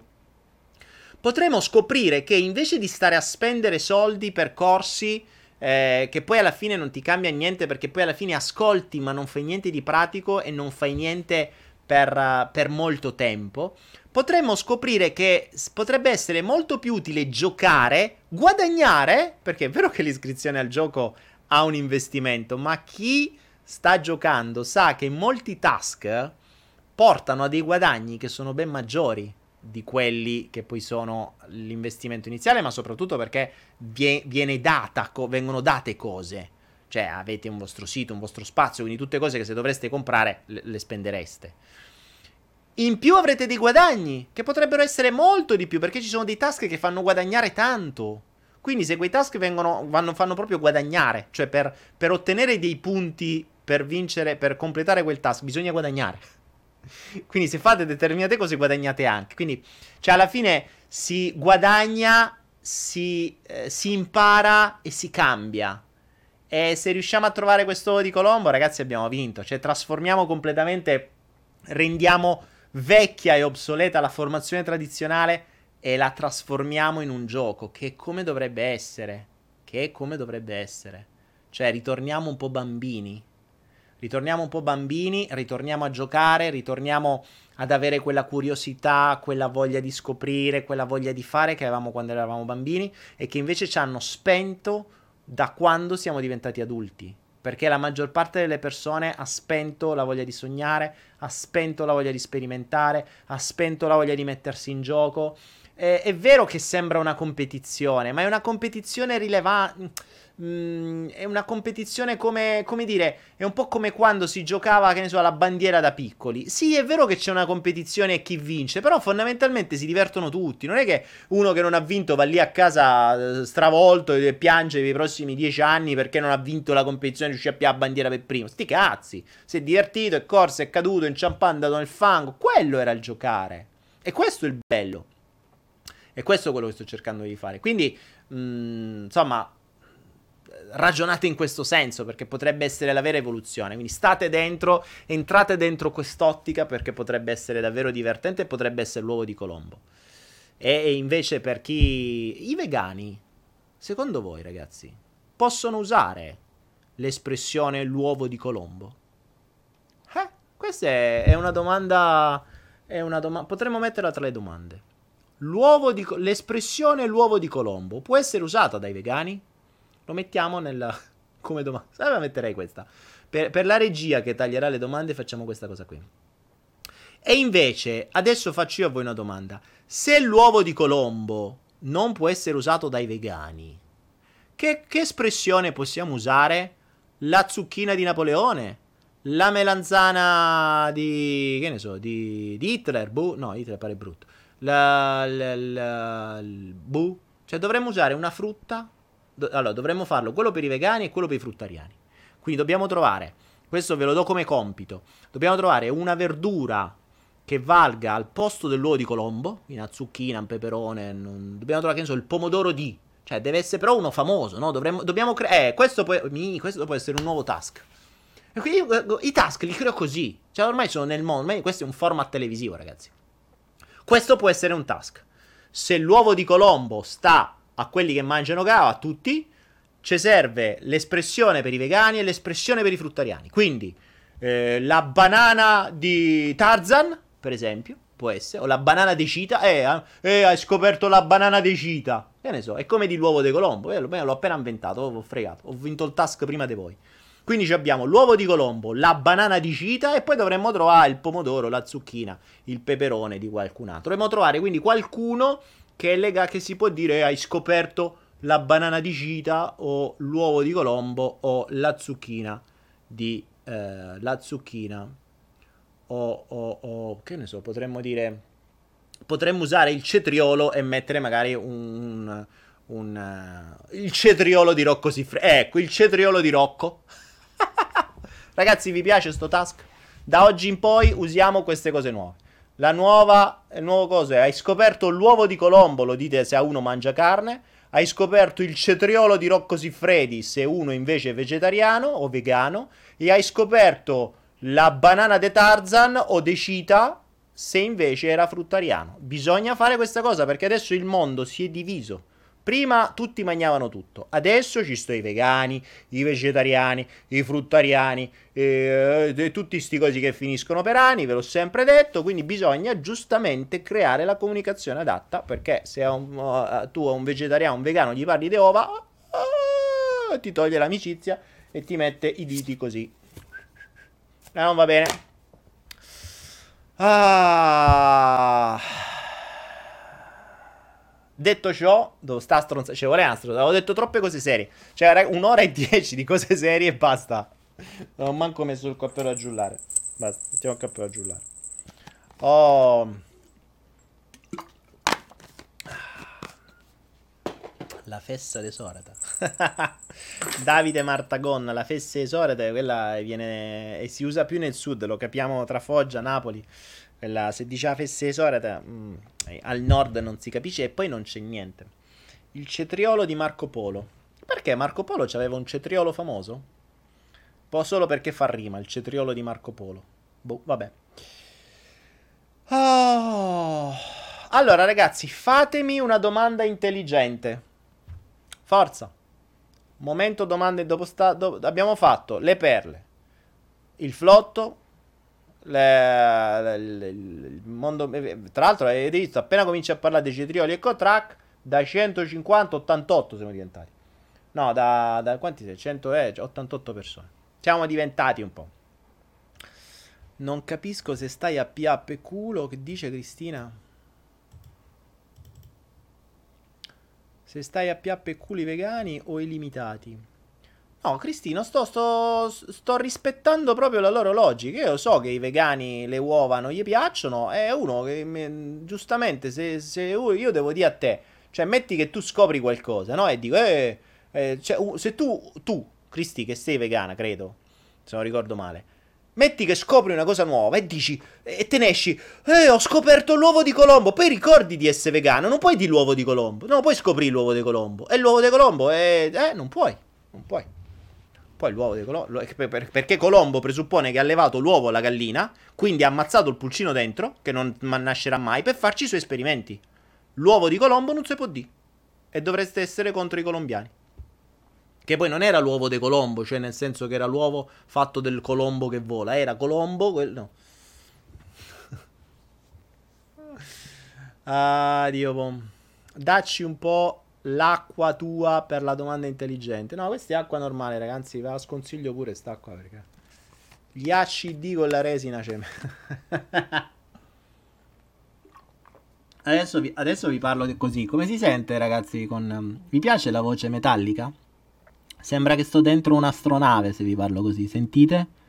Facciamo questi nuovi esperimenti di voce. Ah, io sto un po' cazzeggiando. Dopo due giorni di, di, di, di problemi... dopo due giorni di problemi tecnici e dopo tanta resina che mi sono fumato... Perché poi sti giorni, quando non c'è luce, non puoi fare niente, cosa fai? Accendi la resina e affumichi tutti. Io ormai medito così. Non è che va a fumare. Cioè, sì, fondamentalmente sembra quasi perché poi col fumo che esci un po' te lo fumi. Um, ciao Daniele, che ne pensi delle costellazioni familiari? Urgente, please. Ma, mm, Emanuele, eh, le metto tra, tra, tutte le mille pratiche che possono tornare utili. Possono tornare utili, mm, ma le dobbiamo sempre vedere nel lungo termine. Capite? Non lo, non lo dobbiamo sempre nel lungo termine. Per cui tutto fa bene, ragazzi. Pure se fate una seduta di Reiki fa bene. Pure se vi fate una meditazione guidata fa bene. Uh, pure se vi guardate in follow the flow fa bene. Che è sta roba? Oddio. Uh, tutto fa bene. Bisogna vedere se i cambiamenti sono durevoli o se dopo qualche giorno, dopo qualche anno, cam- tornate come prima. E questa è la differenza. Quindi, mm, se vi fa star bene, bene. Come al solito, non diventatene dipendenti. Ragazzi, ricordatevi che le risposte e le, l'evoluzione sta dentro di voi, non sta fuori. Cioè, non viene indotta dall'esterno. Perché ho creato i game? Perché non devo essere. Io nei game non insegno. Costringo loro a fare. Che è diverso. Mentre tutto quello che viene fatto nella, nelle modalità tradizionali, c'è sempre qualcuno esterno che deve fare qualcosa a te, in cambio spesso e volentieri di denaro, e che in qualche modo tu poi porti come colui che ti fa star bene. Quindi riandrai di nuovo da questo qualcuno a dargli altri soldi per fare qualcos'altro. Questo è il principio classico. Poi se lì ci mettiamo psicologi, ci mettiamo costellazioni familiari, ci mettiamo coaching, ci mettiamo ipnosi, ci mettiamo reiki, ci mettiamo tutto quello che si mette prima di healing, theta healing, caz healing, ming healing, uh, connection healing, va tutto bene. Però il principio di fondo è sempre lo stesso, c'è un tizio e ci siete voi. Non siete voi che fate. E soprattutto quello che fa il tizio voi normalmente non lo sapete fare, o almeno vi viene detto che non lo sapete fare. E quindi il tizio avrà bisogno sempre che voi andate dal tizio per pagarlo e per continuare a fare quello che sembra che vi faccia star meglio. In realtà, se ci pensate, che cosa accade in queste cose? Voi no, nella maggior parte dei casi pagate qualcuno che vi sta dando attenzioni. Ora, parlate, ditemi il cazzo che volete, ma se voi andate da uno psicologo, andate da un coach, andate da uno sciamano, andate dal cazzo che volete. Di base voi state ottenendo un'ora, mezz'ora, due ore di attenzioni personali. Quello che la maggior parte della gente non ha. Perché fondamentalmente la gente si sente sola, ha bisogno di attenzioni, ha bisogno di qualcuno che li ascolti. Altro problema pazzesco della gente. La maggior parte dei casi la gente non ascolta. Quindi tu pagheresti per avere qualcuno che ti ascolta. Infatti gli psicologi fanno questo, ti ascoltano, basta. I cancer, tutti. Cioè tutti as- devono saperti ascoltare perché è alla base. Quindi tu solo per il fatto che qualcuno ti sta cagando per un'ora, ascolta le tue cose, magari ti risponde anche o ti dà degli spunti. Oh, che figata, io ci rivado che è ben diverso dal cambiare le cose, dal migliorare o dal crescere. Ma questo perché? Perché nella maggior parte dei casi le persone non vogliono cambiare, vogliono solo essere ascoltate. Cioè, vogliono solo essere comprese, vogliono che qualcuno gli dica, ah sì, eh, hai ragione, è vero, eh, pure io, eh, uff, hai proprio ragione. Non è che de- de- hanno bisogno che-, che, gli dica qualcosa e dici, no, guarda che stai dicendo una cazzata pazzesca, qui forse, cioè, devi smontare tutto. No! Non esiste, quello dà fastidio. Infatti, se io dico una cosa del genere, la gente scappa subito. Cioè, se io mi comporto come dovrei comportarmi con qualcuno, che io posso fare perché tanto non mi paga, non mi frega, anzi, me, me, più tempo mi fai perdere. Mm, insomma, mi capita a volte, no? Di gente dice, oh, ho bisogno del tuo aiuto, li stronco in due parole. Ma li stronco subito, cioè mi faccio odiare subito. Ma è ovvio. Perché devi capire se la persona vuole soltanto avere ragione, vuole farsi ascoltare, vuole quei, quei momenti di, di, di notorietà, cioè vuole la tua attenzione oppure vuole veramente cambiare. Tra l'altro poi c'è un altro discorso che tanto più diventi conosciuto, ok? Tanto più il tuo tempo ha valore. Ma non per me, cioè a parte per me, ma per le persone che vorrebbero il tuo ascolto. Quindi, per logica, il, um, uh, questo è il bisogno di apprezzamento. Allora, il bisogno di apprezzamento presuppone proprio un prezzo. Ok? Quindi in pratica è come se la persona volesse che tu gli dia più valore. Che vuol dire? Che una persona che ha bisogno di apprezzamento e ha bisogno di essere ascoltata, quindi vuole essere apprezzata e ascoltata, non è che lo vuole dal, dal che ne so, dal, dal, dal, dal barbone sotto casa. E eh no, no, perché deve essere apprezzato. Se, se mi ascolta il barbone sotto casa non mi apprezza. Invece, se mi ascolta il guru di turno, che è sempre tanto impegnato, che tutti lo vogliono, che tutti vogliono parlare con lui e lui ascolta solo me, wow, che figata! Allora mi sento davvero apprezzato. Capite? E questi li becco tutti i giorni e due secondi di stronchi perché capisci che hanno bisogno solo di questo, ma che in realtà non hanno assolutamente voglia di cambiare una minchia. Perché bastano tre parole, ti filano quattro presupposti, dicono sì sì, io cambierei, a patto che le cose non cambino così, così, così, così, così. Vabbè, allora non puoi cambiare cazzo. Cioè tu vuoi avere tutte le tue cose nella tua mente, vuoi che le tue credenze restino le tue credenze, vuoi che quello che pensi continui a essere quello che pensi, ma vuoi cambiare. E che, che vuoi cambiare? Mi hai detto che non vuoi cambiare niente? Allora di che non vuoi cambiare, vuoi soltanto che io ti ascolti. Questo è il principio. Quindi attenzione a questo. Quindi il, ecco perché dicevo i game. Perché mi sono rotti i coglioni di questa roba qui. Passatemi il termine perché non, non serve a una mazza. Non serve a una mazza. Invece il game nasce per costringere voi a fare. Io non faccio un cazzo, non faccio un cazzo di fa per dire nei game. Perché creo tutto il resto, monto su tutto, spingo gli altri a giudicare, a commentare, a triggerare, come si suol dire. Il tri- sapete cos'è un trigger? Un grill- viene chiamato trigger quando qualcuno sgrilletta, ma non capite male perché mh, la traduzione di, di, triggerare, di trigger è proprio grilletto, solo che da noi se dici tri- d- sgrillettare viene capita un'altra cosa, però fondamentalmente è la, è la traduzione reale di trigger, triggering. Triggerare qualcuno, che si usa, si usa appunto triggerare perché se si dice sgrillettare pare brutto, il trigger è qualcosa che ti fa scattare, quindi è quel grilletto, quella molla che... Uh, sì, auguri. Ehm, è quella molla che ti fa scattare qualche fastidio. Il cosiddetto trigger, ok? L'innesco, la molla, l'ancoraggio, quello che volete chiamare come vi pare. E, e, e, dovete fare questo. Cioè, qualunque cosa voi direte potrà essere, sia un apprezzamento giusto, valido. Ma se è qualcosa che magari è un commento qualcosa di negativo, questo potrebbe triggerare, quindi sgrillettare la, la mente, la testa delle persone e da lì com- comprendere dei fastidi anche perché i partecipanti al manipulation game sono forniti del quadernone dei fastidioni che è diverso dal quaderno dei fastidioni. Il quaderno dei fastidi è piccolo. Il quadernone dei fastidioni è quello più grande perché in un ambiente nuovo e così veloce, eh, così nuovo, perché ricordiamoci che hanno tantissimi task in pochissimo tempo. Quindi questo porta a una scadenza vicina e improrogabile che triggera la mente già solo questo, perché li porta a mettere il fuoco sotto al culo. In più, se voi gliene mettete ancora di più, in più glielo metto io, perché già, cioè ragazzi, due giorni e vedete che soltanto 5 o 6 hanno, hanno, hanno, finito dei task, gli altri ancora niente. Eh, eh, eh, cioè ragazzi, ora tutti quelli che stasera vanno a vedere lì, rischiate che quelli che non hanno ancora fatto niente si beccano le faccine negative e magari dei commenti sul niente diranno, oh, ma come mai non hai ancora fatto niente? Che stai a fare? Perché ti sei iscritto e non stai ancora facendo niente? Tutti questi, ad esempio, già questo potrebbe triggerare qualcuno. E io lo sto già facendo apposta, ovviamente, tanto loro hanno il quadernone di fastidioni.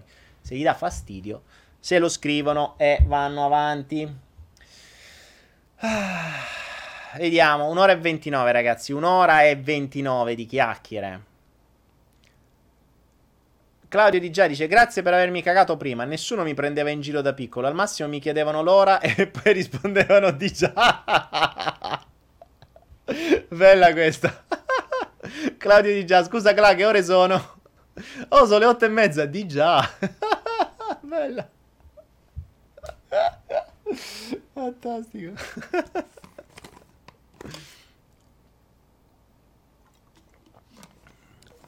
Ah, Massimiliano Frattari mi dice: Daniele, quanto pensi che sia. Non avevamo già fatta questa domanda, raga.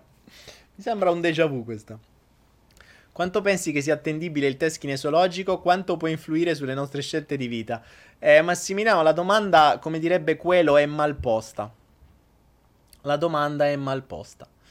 Perché non è quanto è attendibile il test kinesologico, è quanto è attendibile chi te lo fa il test kinesologico, che sono due cose diverse. E se te lo fai da solo, quanto sia attendibile tu che te lo fai il test kinesologico? Quindi la domanda è mal posta.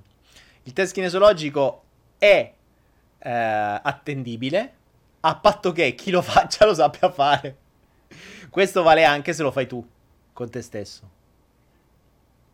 E questo è il principio. Quindi Atten- uh, la, attenzione, schermo nero su faccia libro. Uh, colpo di scena. Che succede? Ups. Vediamo, vediamo, vediamo. Ai ai ai ai ai ai ai. Ai ai ai ai ai ai ai ragazzi. Ah, è arrivato Vittorio Laurito. Ecco, nel, nel, momento in cui è entrato Vittorio Laurito è venuto fuori lo schermo nero su, su Facebook. Se le sincronicità a volte. Vittorio Laurito è anche lui un partecipante del Manipulatios Manipulatios Game, del Manipulation Game. Già Vittorio è uno di quei pochi che ha già fatto che ha già fatto dei task. Potrebbe farli meglio, come tutti, un po' come a scuola, no? Si impegna, ma si potrebbe fare meglio. Ricordatevi che Vittorio Laurito è anche colui che ha il coso di memoria su, uh, su Anaera. Vittorio è il trainer del coso di memoria. e Vittorio Laurito sa perché lo chiamo il coso di memoria e non il corso di memoria. Ma questa è una cosa che ha capito lui. Nessuno schermo nero. Ah, bene, bene, bene, Anna. Meno male. Allora l'ho visto soltanto io schermo nero. Forse le nuove. Eh, I nuovi settaggi che ho messo ha permesso di usare il buffering. Questa cosa strana. Il bu- Sapete voi che cos'è un buffering? Potrebbe essere uno dei prossimi task. Ditemi che cos'è il buffering.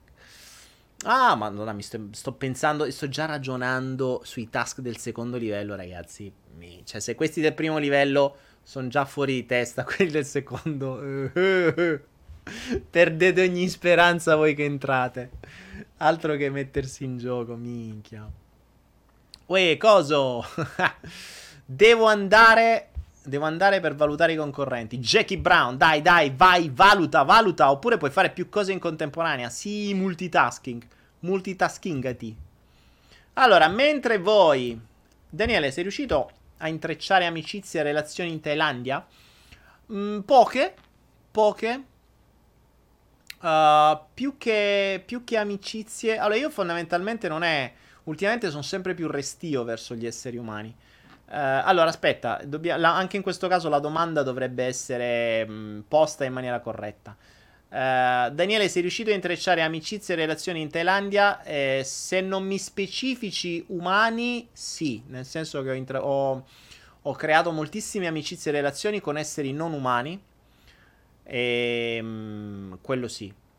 Con esseri umani, mh, pochi, pochi, ma fondamentalmente perché non mi interessa, perché di base eh, più che altro sono relazioni funzionali, nel senso che persone eh, che, mh, mm, che, possono essere utili in determinate condizioni, quindi appoggi da determinate cose, persone che ti cercano, persone che ti risolvono problemi. Non sono amici, sono proprio relazioni quasi di lavoro, no? Cioè di lavoro, insomma, di, di, di funzionalità. Uh, Daniele, molto bello ciò che dici, ma mi dici anche che cos'è la consapevolezza? La differenza tra anima e coscienza? La consapevolezza è... Um... J.K. Brown dice dove devo cliccare? J.K. Brown devi andare su www.manipulationgame.com Ce l'hai scritto sotto, guarda qua. Guarda, ce l'hai scritto qua, guarda. No, c'è scritto... Sì, Qua, esatto. Guarda qui, qua devi vedere. Manipulationgame.com. Non puoi cliccare, devi scriverlo. Ehm, allora, dicevamo la differenza. Che cos'è la consapevolezza? Ne avevamo parlato in uno dei flow. Ed è il concetto dell'accorgersi. Cioè, tu diventi consapevole di qualcosa quando ti accorgi di qualcosa, che è diverso dal... Era una delle perle. Vatti a vedere la perla sull'accorgersi. Cre... Se no, aspetta, tra l'altro non so neanche se c'è... Se è online ancora. Cioè, se è già online. Se è online di già, come si suol dire. Ehm... Eh, l'accorgersi è diverso. La... la, la,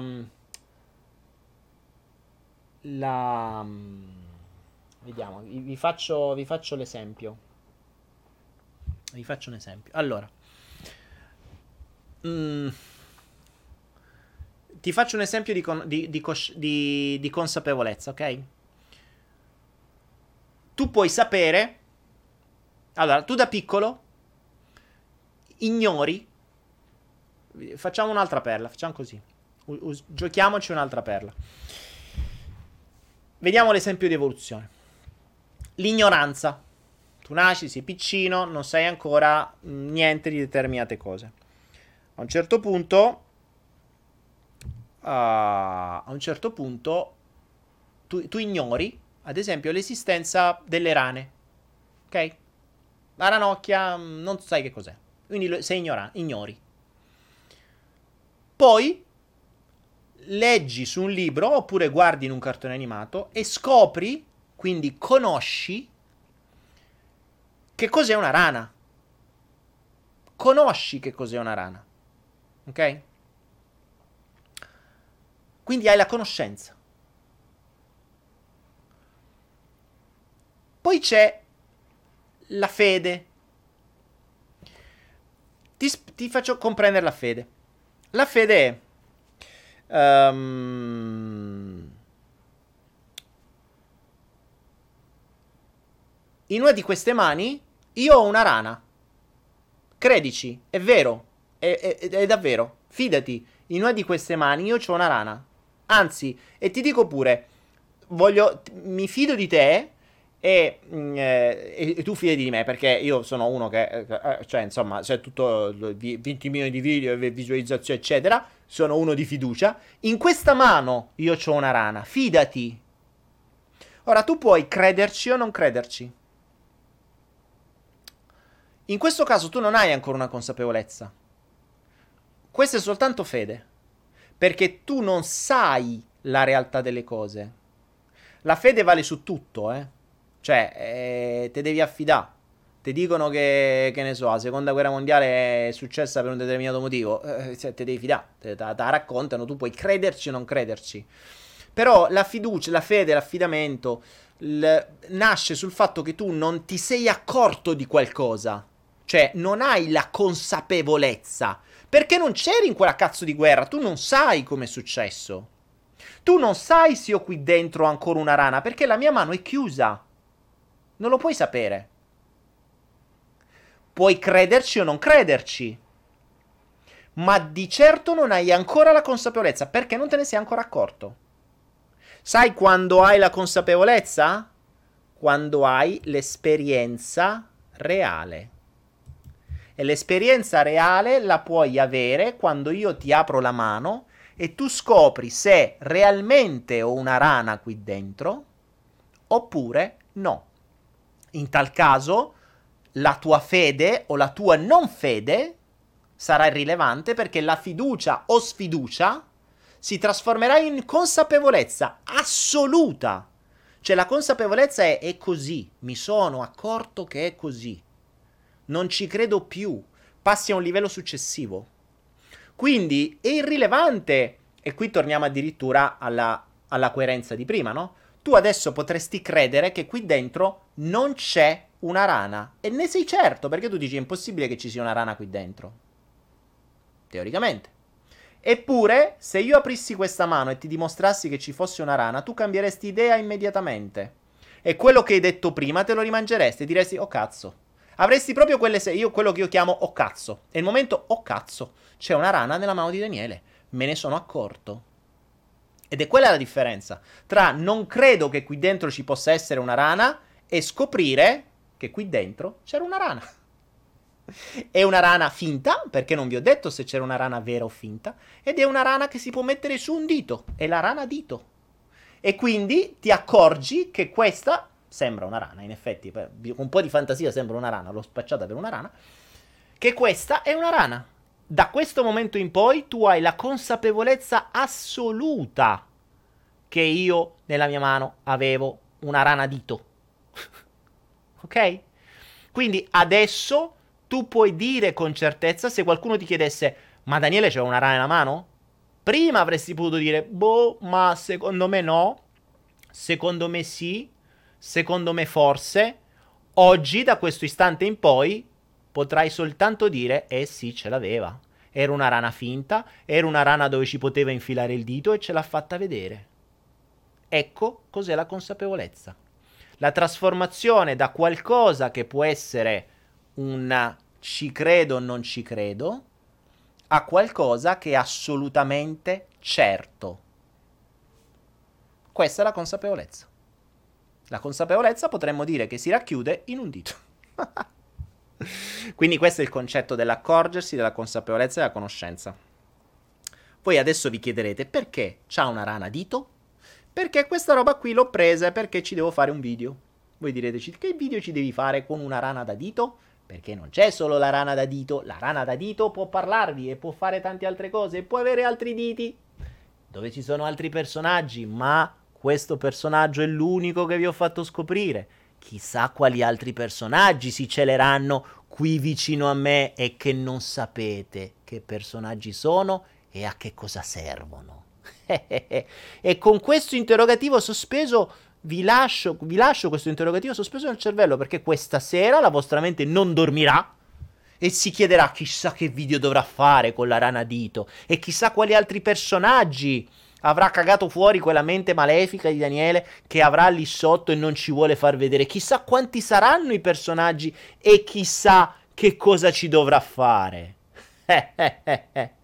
Questi sono interrogativi sospesi che possono cambiarvi la vita, ragazzi. Mica state scherzando la rana dito. Chissà quali altri personaggi ho. Il bello è che questi personaggi sono talmente strani che tu mica riesci a capire che cazzo di animali sono. Cioè, la devi inventare. Questa è una rana perché secondo me è verde e, e sembra una rana. Messa così sembra una rana. Però potrebbe essere qualunque altra roba. Vabbè. Andata pure la rana dito.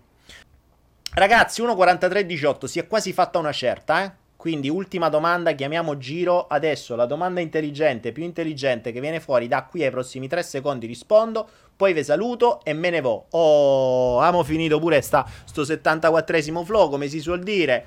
E come si dice, quando chiudiamo pure sto 74esimo flow, so siamo levati. Dai, coglioni. No.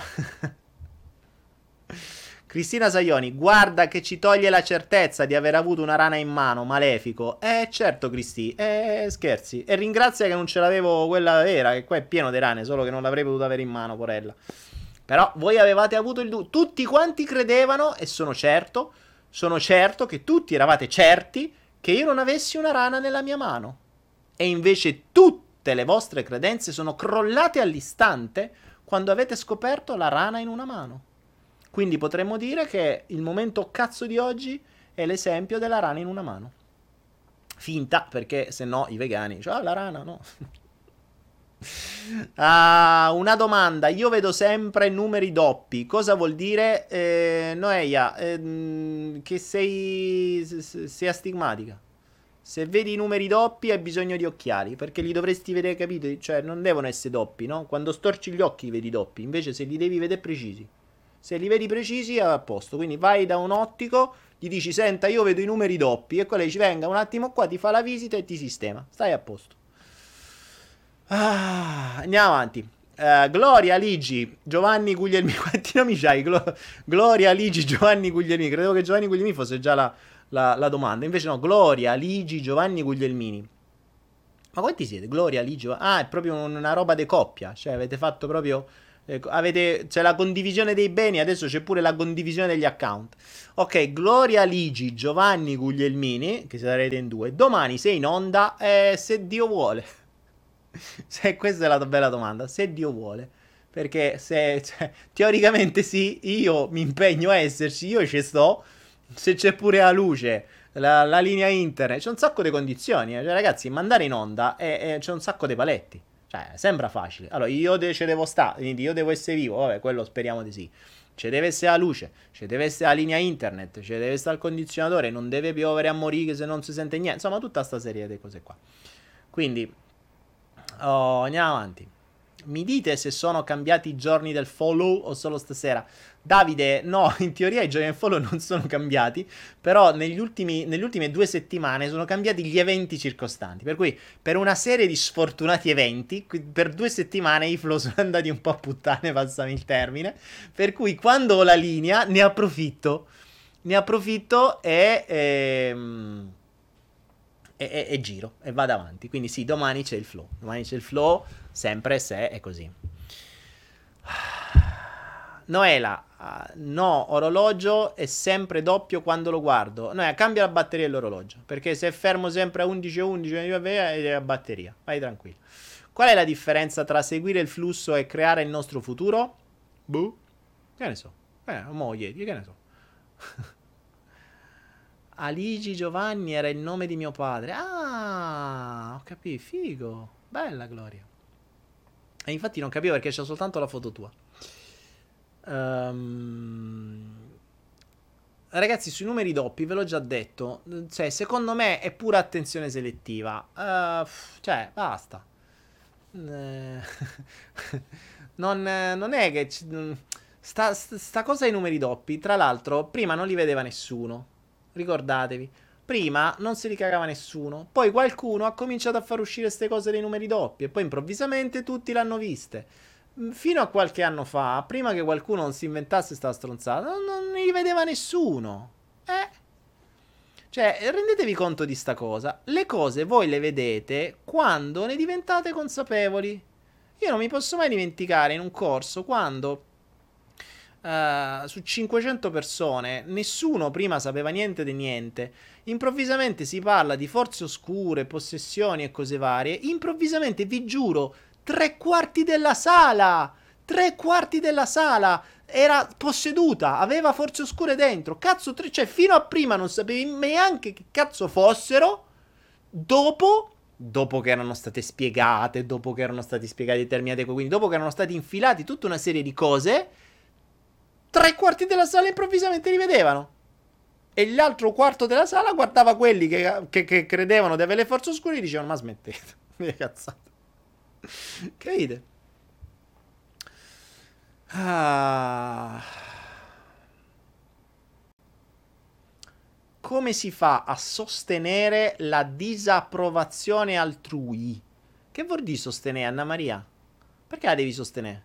Sostenere nel senso... Ah, notate sempre... Mm, mi piace uh, farvi notare come... Ehm, come, come le frasi vengono poste. Tiziano nel frattempo dice non crede, Daniele non crede nella numerologia. No, Tiziano non è... Allora, la numerologia è un altro discorso. Il fatto che tu ponga attenzione a dei numeri eh, non c'entra un cazzo con la numerologia. Cioè, la numerologia, se mi parli di numerologia sugli eventi che capitano, sulle date di nascita, su tutte queste robe qua, mi sta bene. Ma se mi parli che tu vedi e poni l'attenzione a determinati numeri, eh, ho capito, allora è facile. Anzi, più conosci la numerologia, più porrai attenzione sui numeri che ti fanno comodo, perché così ti confermerai le tue idee. Eh, quello è il concetto. Perché è particolare la cosa. Chi non sa dei numeri doppi non vede i numeri doppi. Cioè, tu per vedere i numeri doppi devi sapere dei numeri doppi. Qualcuno te lo deve aver detto. Se no, non lo sai. Se no, non li vedi. Cioè, tu chiedi a uno che non sa dei numeri doppi, gli chiedi, tu vedi mai i numeri doppi? Lui dice, eh? Che stai a dire? I numeri doppi? No, ci vedo bene. Capisci? Fate, questa, fate questo test, fate questo test sociale. I numeri doppi vengono visti solo da chi conosce i numeri doppi. Beh, chiedetevi come mai. Non è che prima non esistevano i numeri doppi, sono sempre esistiti, da sempre. Da quando è nato l'orologio, da quando uno è nato, gli capita di vedere i numeri. Poi uno sceglie di vedere, di porre l'attenzione su determinate cose. Ricordatevi, ragazzi, che la nostra mente ha un timer fantastico, quindi non ha bisogno dell'orologio. Se vi deve far vedere per convincervi di qualcosa un numero doppio, fidatevi che la mente vi darà lo stimolo di guardare l'orologio esattamente alle 11.11, 11, alle 22.22 e alle 33.33. Esiste 33.33? No. Capito? E questo è il principio. Ah. Dicevamo il sostenere la disapprovazione altrui. Che vuol dire sostenere la disapprovazione altrui? La parola sostenere la disapprovazione altrui presuppone che la disapprovazione altrui per te sia un peso. Ok? Sia un peso. Quindi, mh, mm, e tu la debba sostenere. Perché se no avresti usato probabilmente un altro, eh, un altro termine.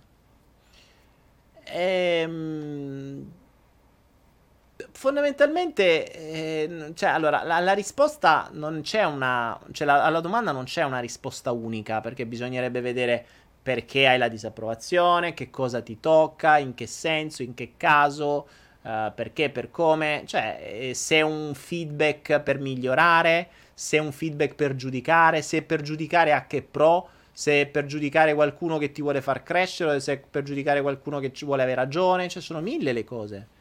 Quindi analizza prima il contesto e poi magari... Eh, ma la, la sopportare la disapprovazione degli altri vuol dire fregarsene, raga. Cioè, che te frega dalla disapprovazione degli altri? Te l'ho detto, Anna Maria, se non vuoi la disapprovazione degli altri, non fare niente. È semplice, non volete essere disapprovati, non volete essere giudicati, non volete essere quello che vi pare. Non fate un cazzo. Zero. Zero. Cioè, non dovete fare niente. Non dovete manco uscire di casa. Perché appena uscite di casa qualcuno vi dirà, oh come è vestito male, qualcuno, oh come è vestito bene, e va fregato.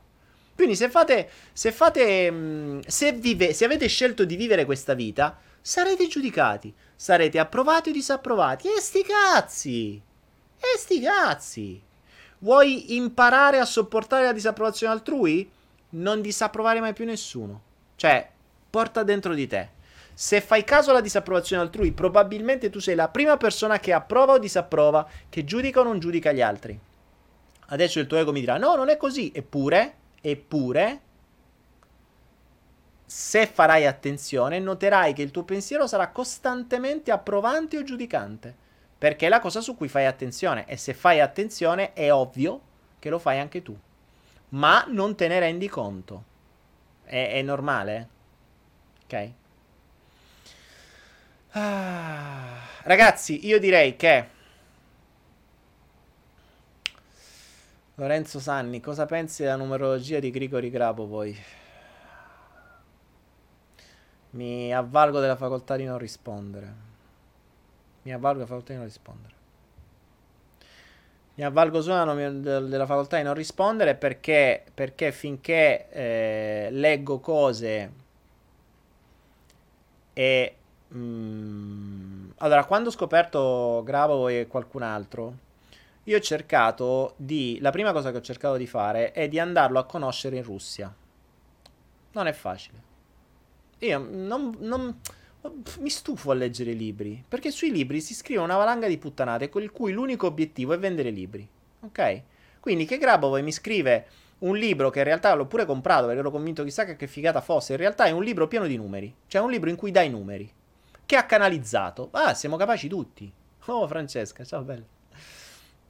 Siamo capaci tutti a dai numeri, eh? Ma perché uno dai numeri e lo piano e lo coglionano e quello dai numeri e gli comprano i libri? E quello dai numeri e lo, e lo cosano. Tra l'altro, se non ricordo male, Grapov è anche quello che dice eh, che mi pare che fa i corsi di resurrezione, perché la, ormai la, la, la, cioè, ragazzi, detto tra noi, no? La, la, regola del marketing è che te devi inventare qualcosa che gli altri non hanno fatto. Quindi la guarigione l'hanno fatta tutti. Dai, eh, eh che davvero potremmo fare ancora le guarigioni. Esistono 10.000 metodi e corsi da migliaia di euro che ti fanno, ti fanno diventare guaritore. Devi andare oltre, devi resuscitare i morti devi resuscitare i morti. E c'è gente che è convinta, ed è convinta, ma non l'ha mai visto, che questo qua te resuscita i morti e fa i corsi per resuscitare i morti. È vera, non è una cazzata sta roba, esiste, è vero, ce li trovate pure in Italia. Ci sono i fedeli di Grabovoi che fanno i corsi per resuscitare i morti. Nessuno è riuscito a resuscitarla ancora, eh, però fanno i corsi e pagano. Ora, Mm, io vi in volo, mi faccio un bel visto, me ne vado in Russia e lo voglio andare a conoscere. Sia lui che quell'altro che avevo letto, che non mi ricordo come si chiama, eh, che era una bella favoletta al libro, era anche interessante, che dice che ricostruisce gli organi, ti fa riuscire i denti che, che so, i denti che ti sono caduti, te li fa riuscire, se non c'hai un rene, ti fa ricrescere il rene, tutte queste cose qua. Non c'è uno straccio di prova, però lui, lui raccontano e fanno i corsi, vendono libri, eccetera. Ho cercato un cazzo di indirizzo per andarla a trovare, un contatto per, per conoscere sto cristiano e di scusa, mi fai vedere, voglio essere un tuo... ti faccio lo sguattero per qualche mese, voglio stare appiccicato al tuo culo, posso farlo? Non sono riuscito a trovare un cacchio di indirizzo. Quindi se qualcuno riesce a mettermi in contatto con Grabo voi, seriamente, in maniera da poter andare lì e vederlo all'opera e testarlo realmente, non a chiacchiere coi complici, ma a testarlo realmente, quindi a fare due test veri o a stargli veramente appiccicato, io ci vado, prendo il volo, smetto di fare i flow per un mese, vado in Rustia e mi ci attacco al suo culo.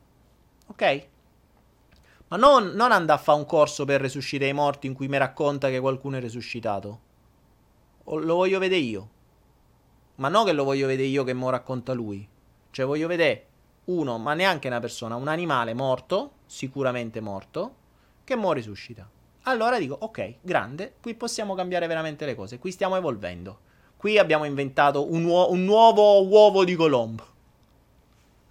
Capite? Allora sì, quindi se conoscete qualcuno, eh, fate questo. Mm, eh, la, la, solita differenza tra le chiacchiere, cioè le chiacchiere stanno a zero. Eh, c'è stato questo periodo che il periodo che dei numeri vedeva gente che se scrivevi i numeri addosso, cioè, dai, pipe, ma cioè allora, se tu non sai questa cosa, no? Prima nessuno la sapeva. Adesso qualcuno si è inventato questa cosa dei numeri e tutti quanti sono entrati, co- hanno cominciato a tutti quanti, insomma, tutta una serie di persone hanno cominciato a fare queste cose. E se tu vedi uno con scritto un numero sul, sul braccio, pensi che è incarcerato perché te tatui il numero de- del carcere, dici che hanno fatto? Hanno carcerato. No, è il numero perché questo è il numero per attirare eh, denaro e ricchezza e bla bla bla. Cioè, c'è il numero per qualunque cosa, eh? C'hai un tumore al testicolo sinistro 27, 32, 52. C'è il, il numero del testicolo destro 28, 35, 47. Cioè, è, è fantastico. Dove comprai il, il, suo libro e ce l'ho da qualche parte buttato in Italia. Un librone così pieno dei numeri. E poi c'è quella versione, mi pare nuova, quella più grande, dove ci sono ancora più cose più specifiche. Perché se è soltanto all'angolo sinistro del testicolo destro, allora è 28, 35, 43, 2. Cioè, quindi io a un certo punto mi chiedo: o questo è un genio, questo è veramente scemo, oppure questo qui c'è via per cretini, oppure ha, ha, veramente creato qualcosa di nuovo. Poi cerchi di comprendere la logica e ti dice che canalizza perché lui fa, poi lui dice. Capito? Allora io credo, eh, cioè crediamo a tutto, ma una cosa è credere, una cosa è accorgermi. E ritorniamo al discorso della ranocchia a mano. Quindi a credere o a non credere siamo buoni tutti. Fatemene accorgere di queste cose. Ho cercato e non ho trovato. Quindi se mi date una mano a cercare, io sono il primo. Eh, quindi non, non giudico, metto in dubbio tutto. Potrebbe essere vero. Se fosse vero sarebbe una figata. Ma ben venga, ma dimostrami che è vero. Cioè, apri quella mano e fammi vedere la ranocchia. Non mi dire qua dentro c'è la ranocchia, fidati, fidati. Cioè, passami il termine. Vai, sta minchia. Eh. Anche perché poi ho conosciuto gente che ha fatto i corsi. Cioè, vi dico, c'è, c'è stata gente che una volta mi ha detto che ha resuscitato un frigorifero. Cioè, ha fatto il corso e è riuscito a resuscitare il frigorifero dopo che è arrivato il tecnico per riparargliela. Cioè, sta cosa qui ho detto, no, com'è possibile? Quindi, insomma, eh, mm, facciamo, cioè, diamo a Cesare quel che è di Cesare. Se è vero, benissimo, se non è vero... Fra... allora, dopo questa cazzata di Francesco Lega, io direi che si può chiudere. Francesco Lega dice: C'ho un'amica che resuscita i morti. Non le serve un mese, ti convince in mezz'ora. Grande Francesco, gimme 5 perché questa è veramente bella. Questo è un vero. Potrebbe fare i corsi, Francesco. Di all'amica tua che ha un futuro a fare corsi. Come resuscitare i morti. Corso per sole donne. Grande ragazzi, e con questo siamo a un'ora e 59 sul traguardo delle due ore in questo Follow the Flow del mercoledì che recupera quello del martedì tutta la settimana scorsa con una ranocchia in mano, un dito di qua laterale, un cuore di su vi saluto, vi mando l'ultima lettera del Flottos Time, che adesso nel frattempo io chiacchiero, dico un sacco di cazzate, eh, eh, mentre organizzo devo, devo, fare un sacco di click per uh, aggiungere questa benedetta lettera. Ehm, eh, un attimo che sto, devo, de, de, devo fare il mio set prima non è facile eh, perché devo, devo, schi- devo schiacciare, devo fare, devo di, devo mettere due cose, YouTube, Facebook, il flotto. Nel frattempo ragazzi, appena andate via di qua, è cosa fondamentale, andate su www Manipulation Game Manipulation Game, così imparate pure l'inglese, diventiamo internazionali. Manipulation Game Com. Guardate i partecipanti, mettete le faccine, commentate, commentate, ci sono già degli aforismi molto belli, delle immagini, fateli entrare dentro di voi gli aforismi, intendo. Sentite quello che vi viene, siate d'accordo, non siate d'accordo, fate vedere il prezzemolo dei denti, fate vedere quello che vi pare. Eh, insomma, commentate, commentate, commentate. E se volete partecipare al secondo turno dei games, ci sono ancora, credo, una quindicina di posti liberi. Appena li riempiamo, partiamo col secondo turno, con la seconda tornata della casa del manipulation game, di questo ambiente mentale particolare, produttivo, pazzesco che sta creando, che vi fa insomma, vi, poi lo vedrete, vi cambierà un sacco di roba, ne ho già parlato. Detto ciò, basta, abbiamo fatto due ore. Grazie ragazzi, ore 20 e 30 domani, solito canale, il tubo o faccia libro, sempre che Dio ce la mandi buona. E come si dice, che stavolta non sia vergine. Buonanotte a tutti ragazzi e ci vediamo domani. Vi faccio partire pure la musichina finale. Thank you.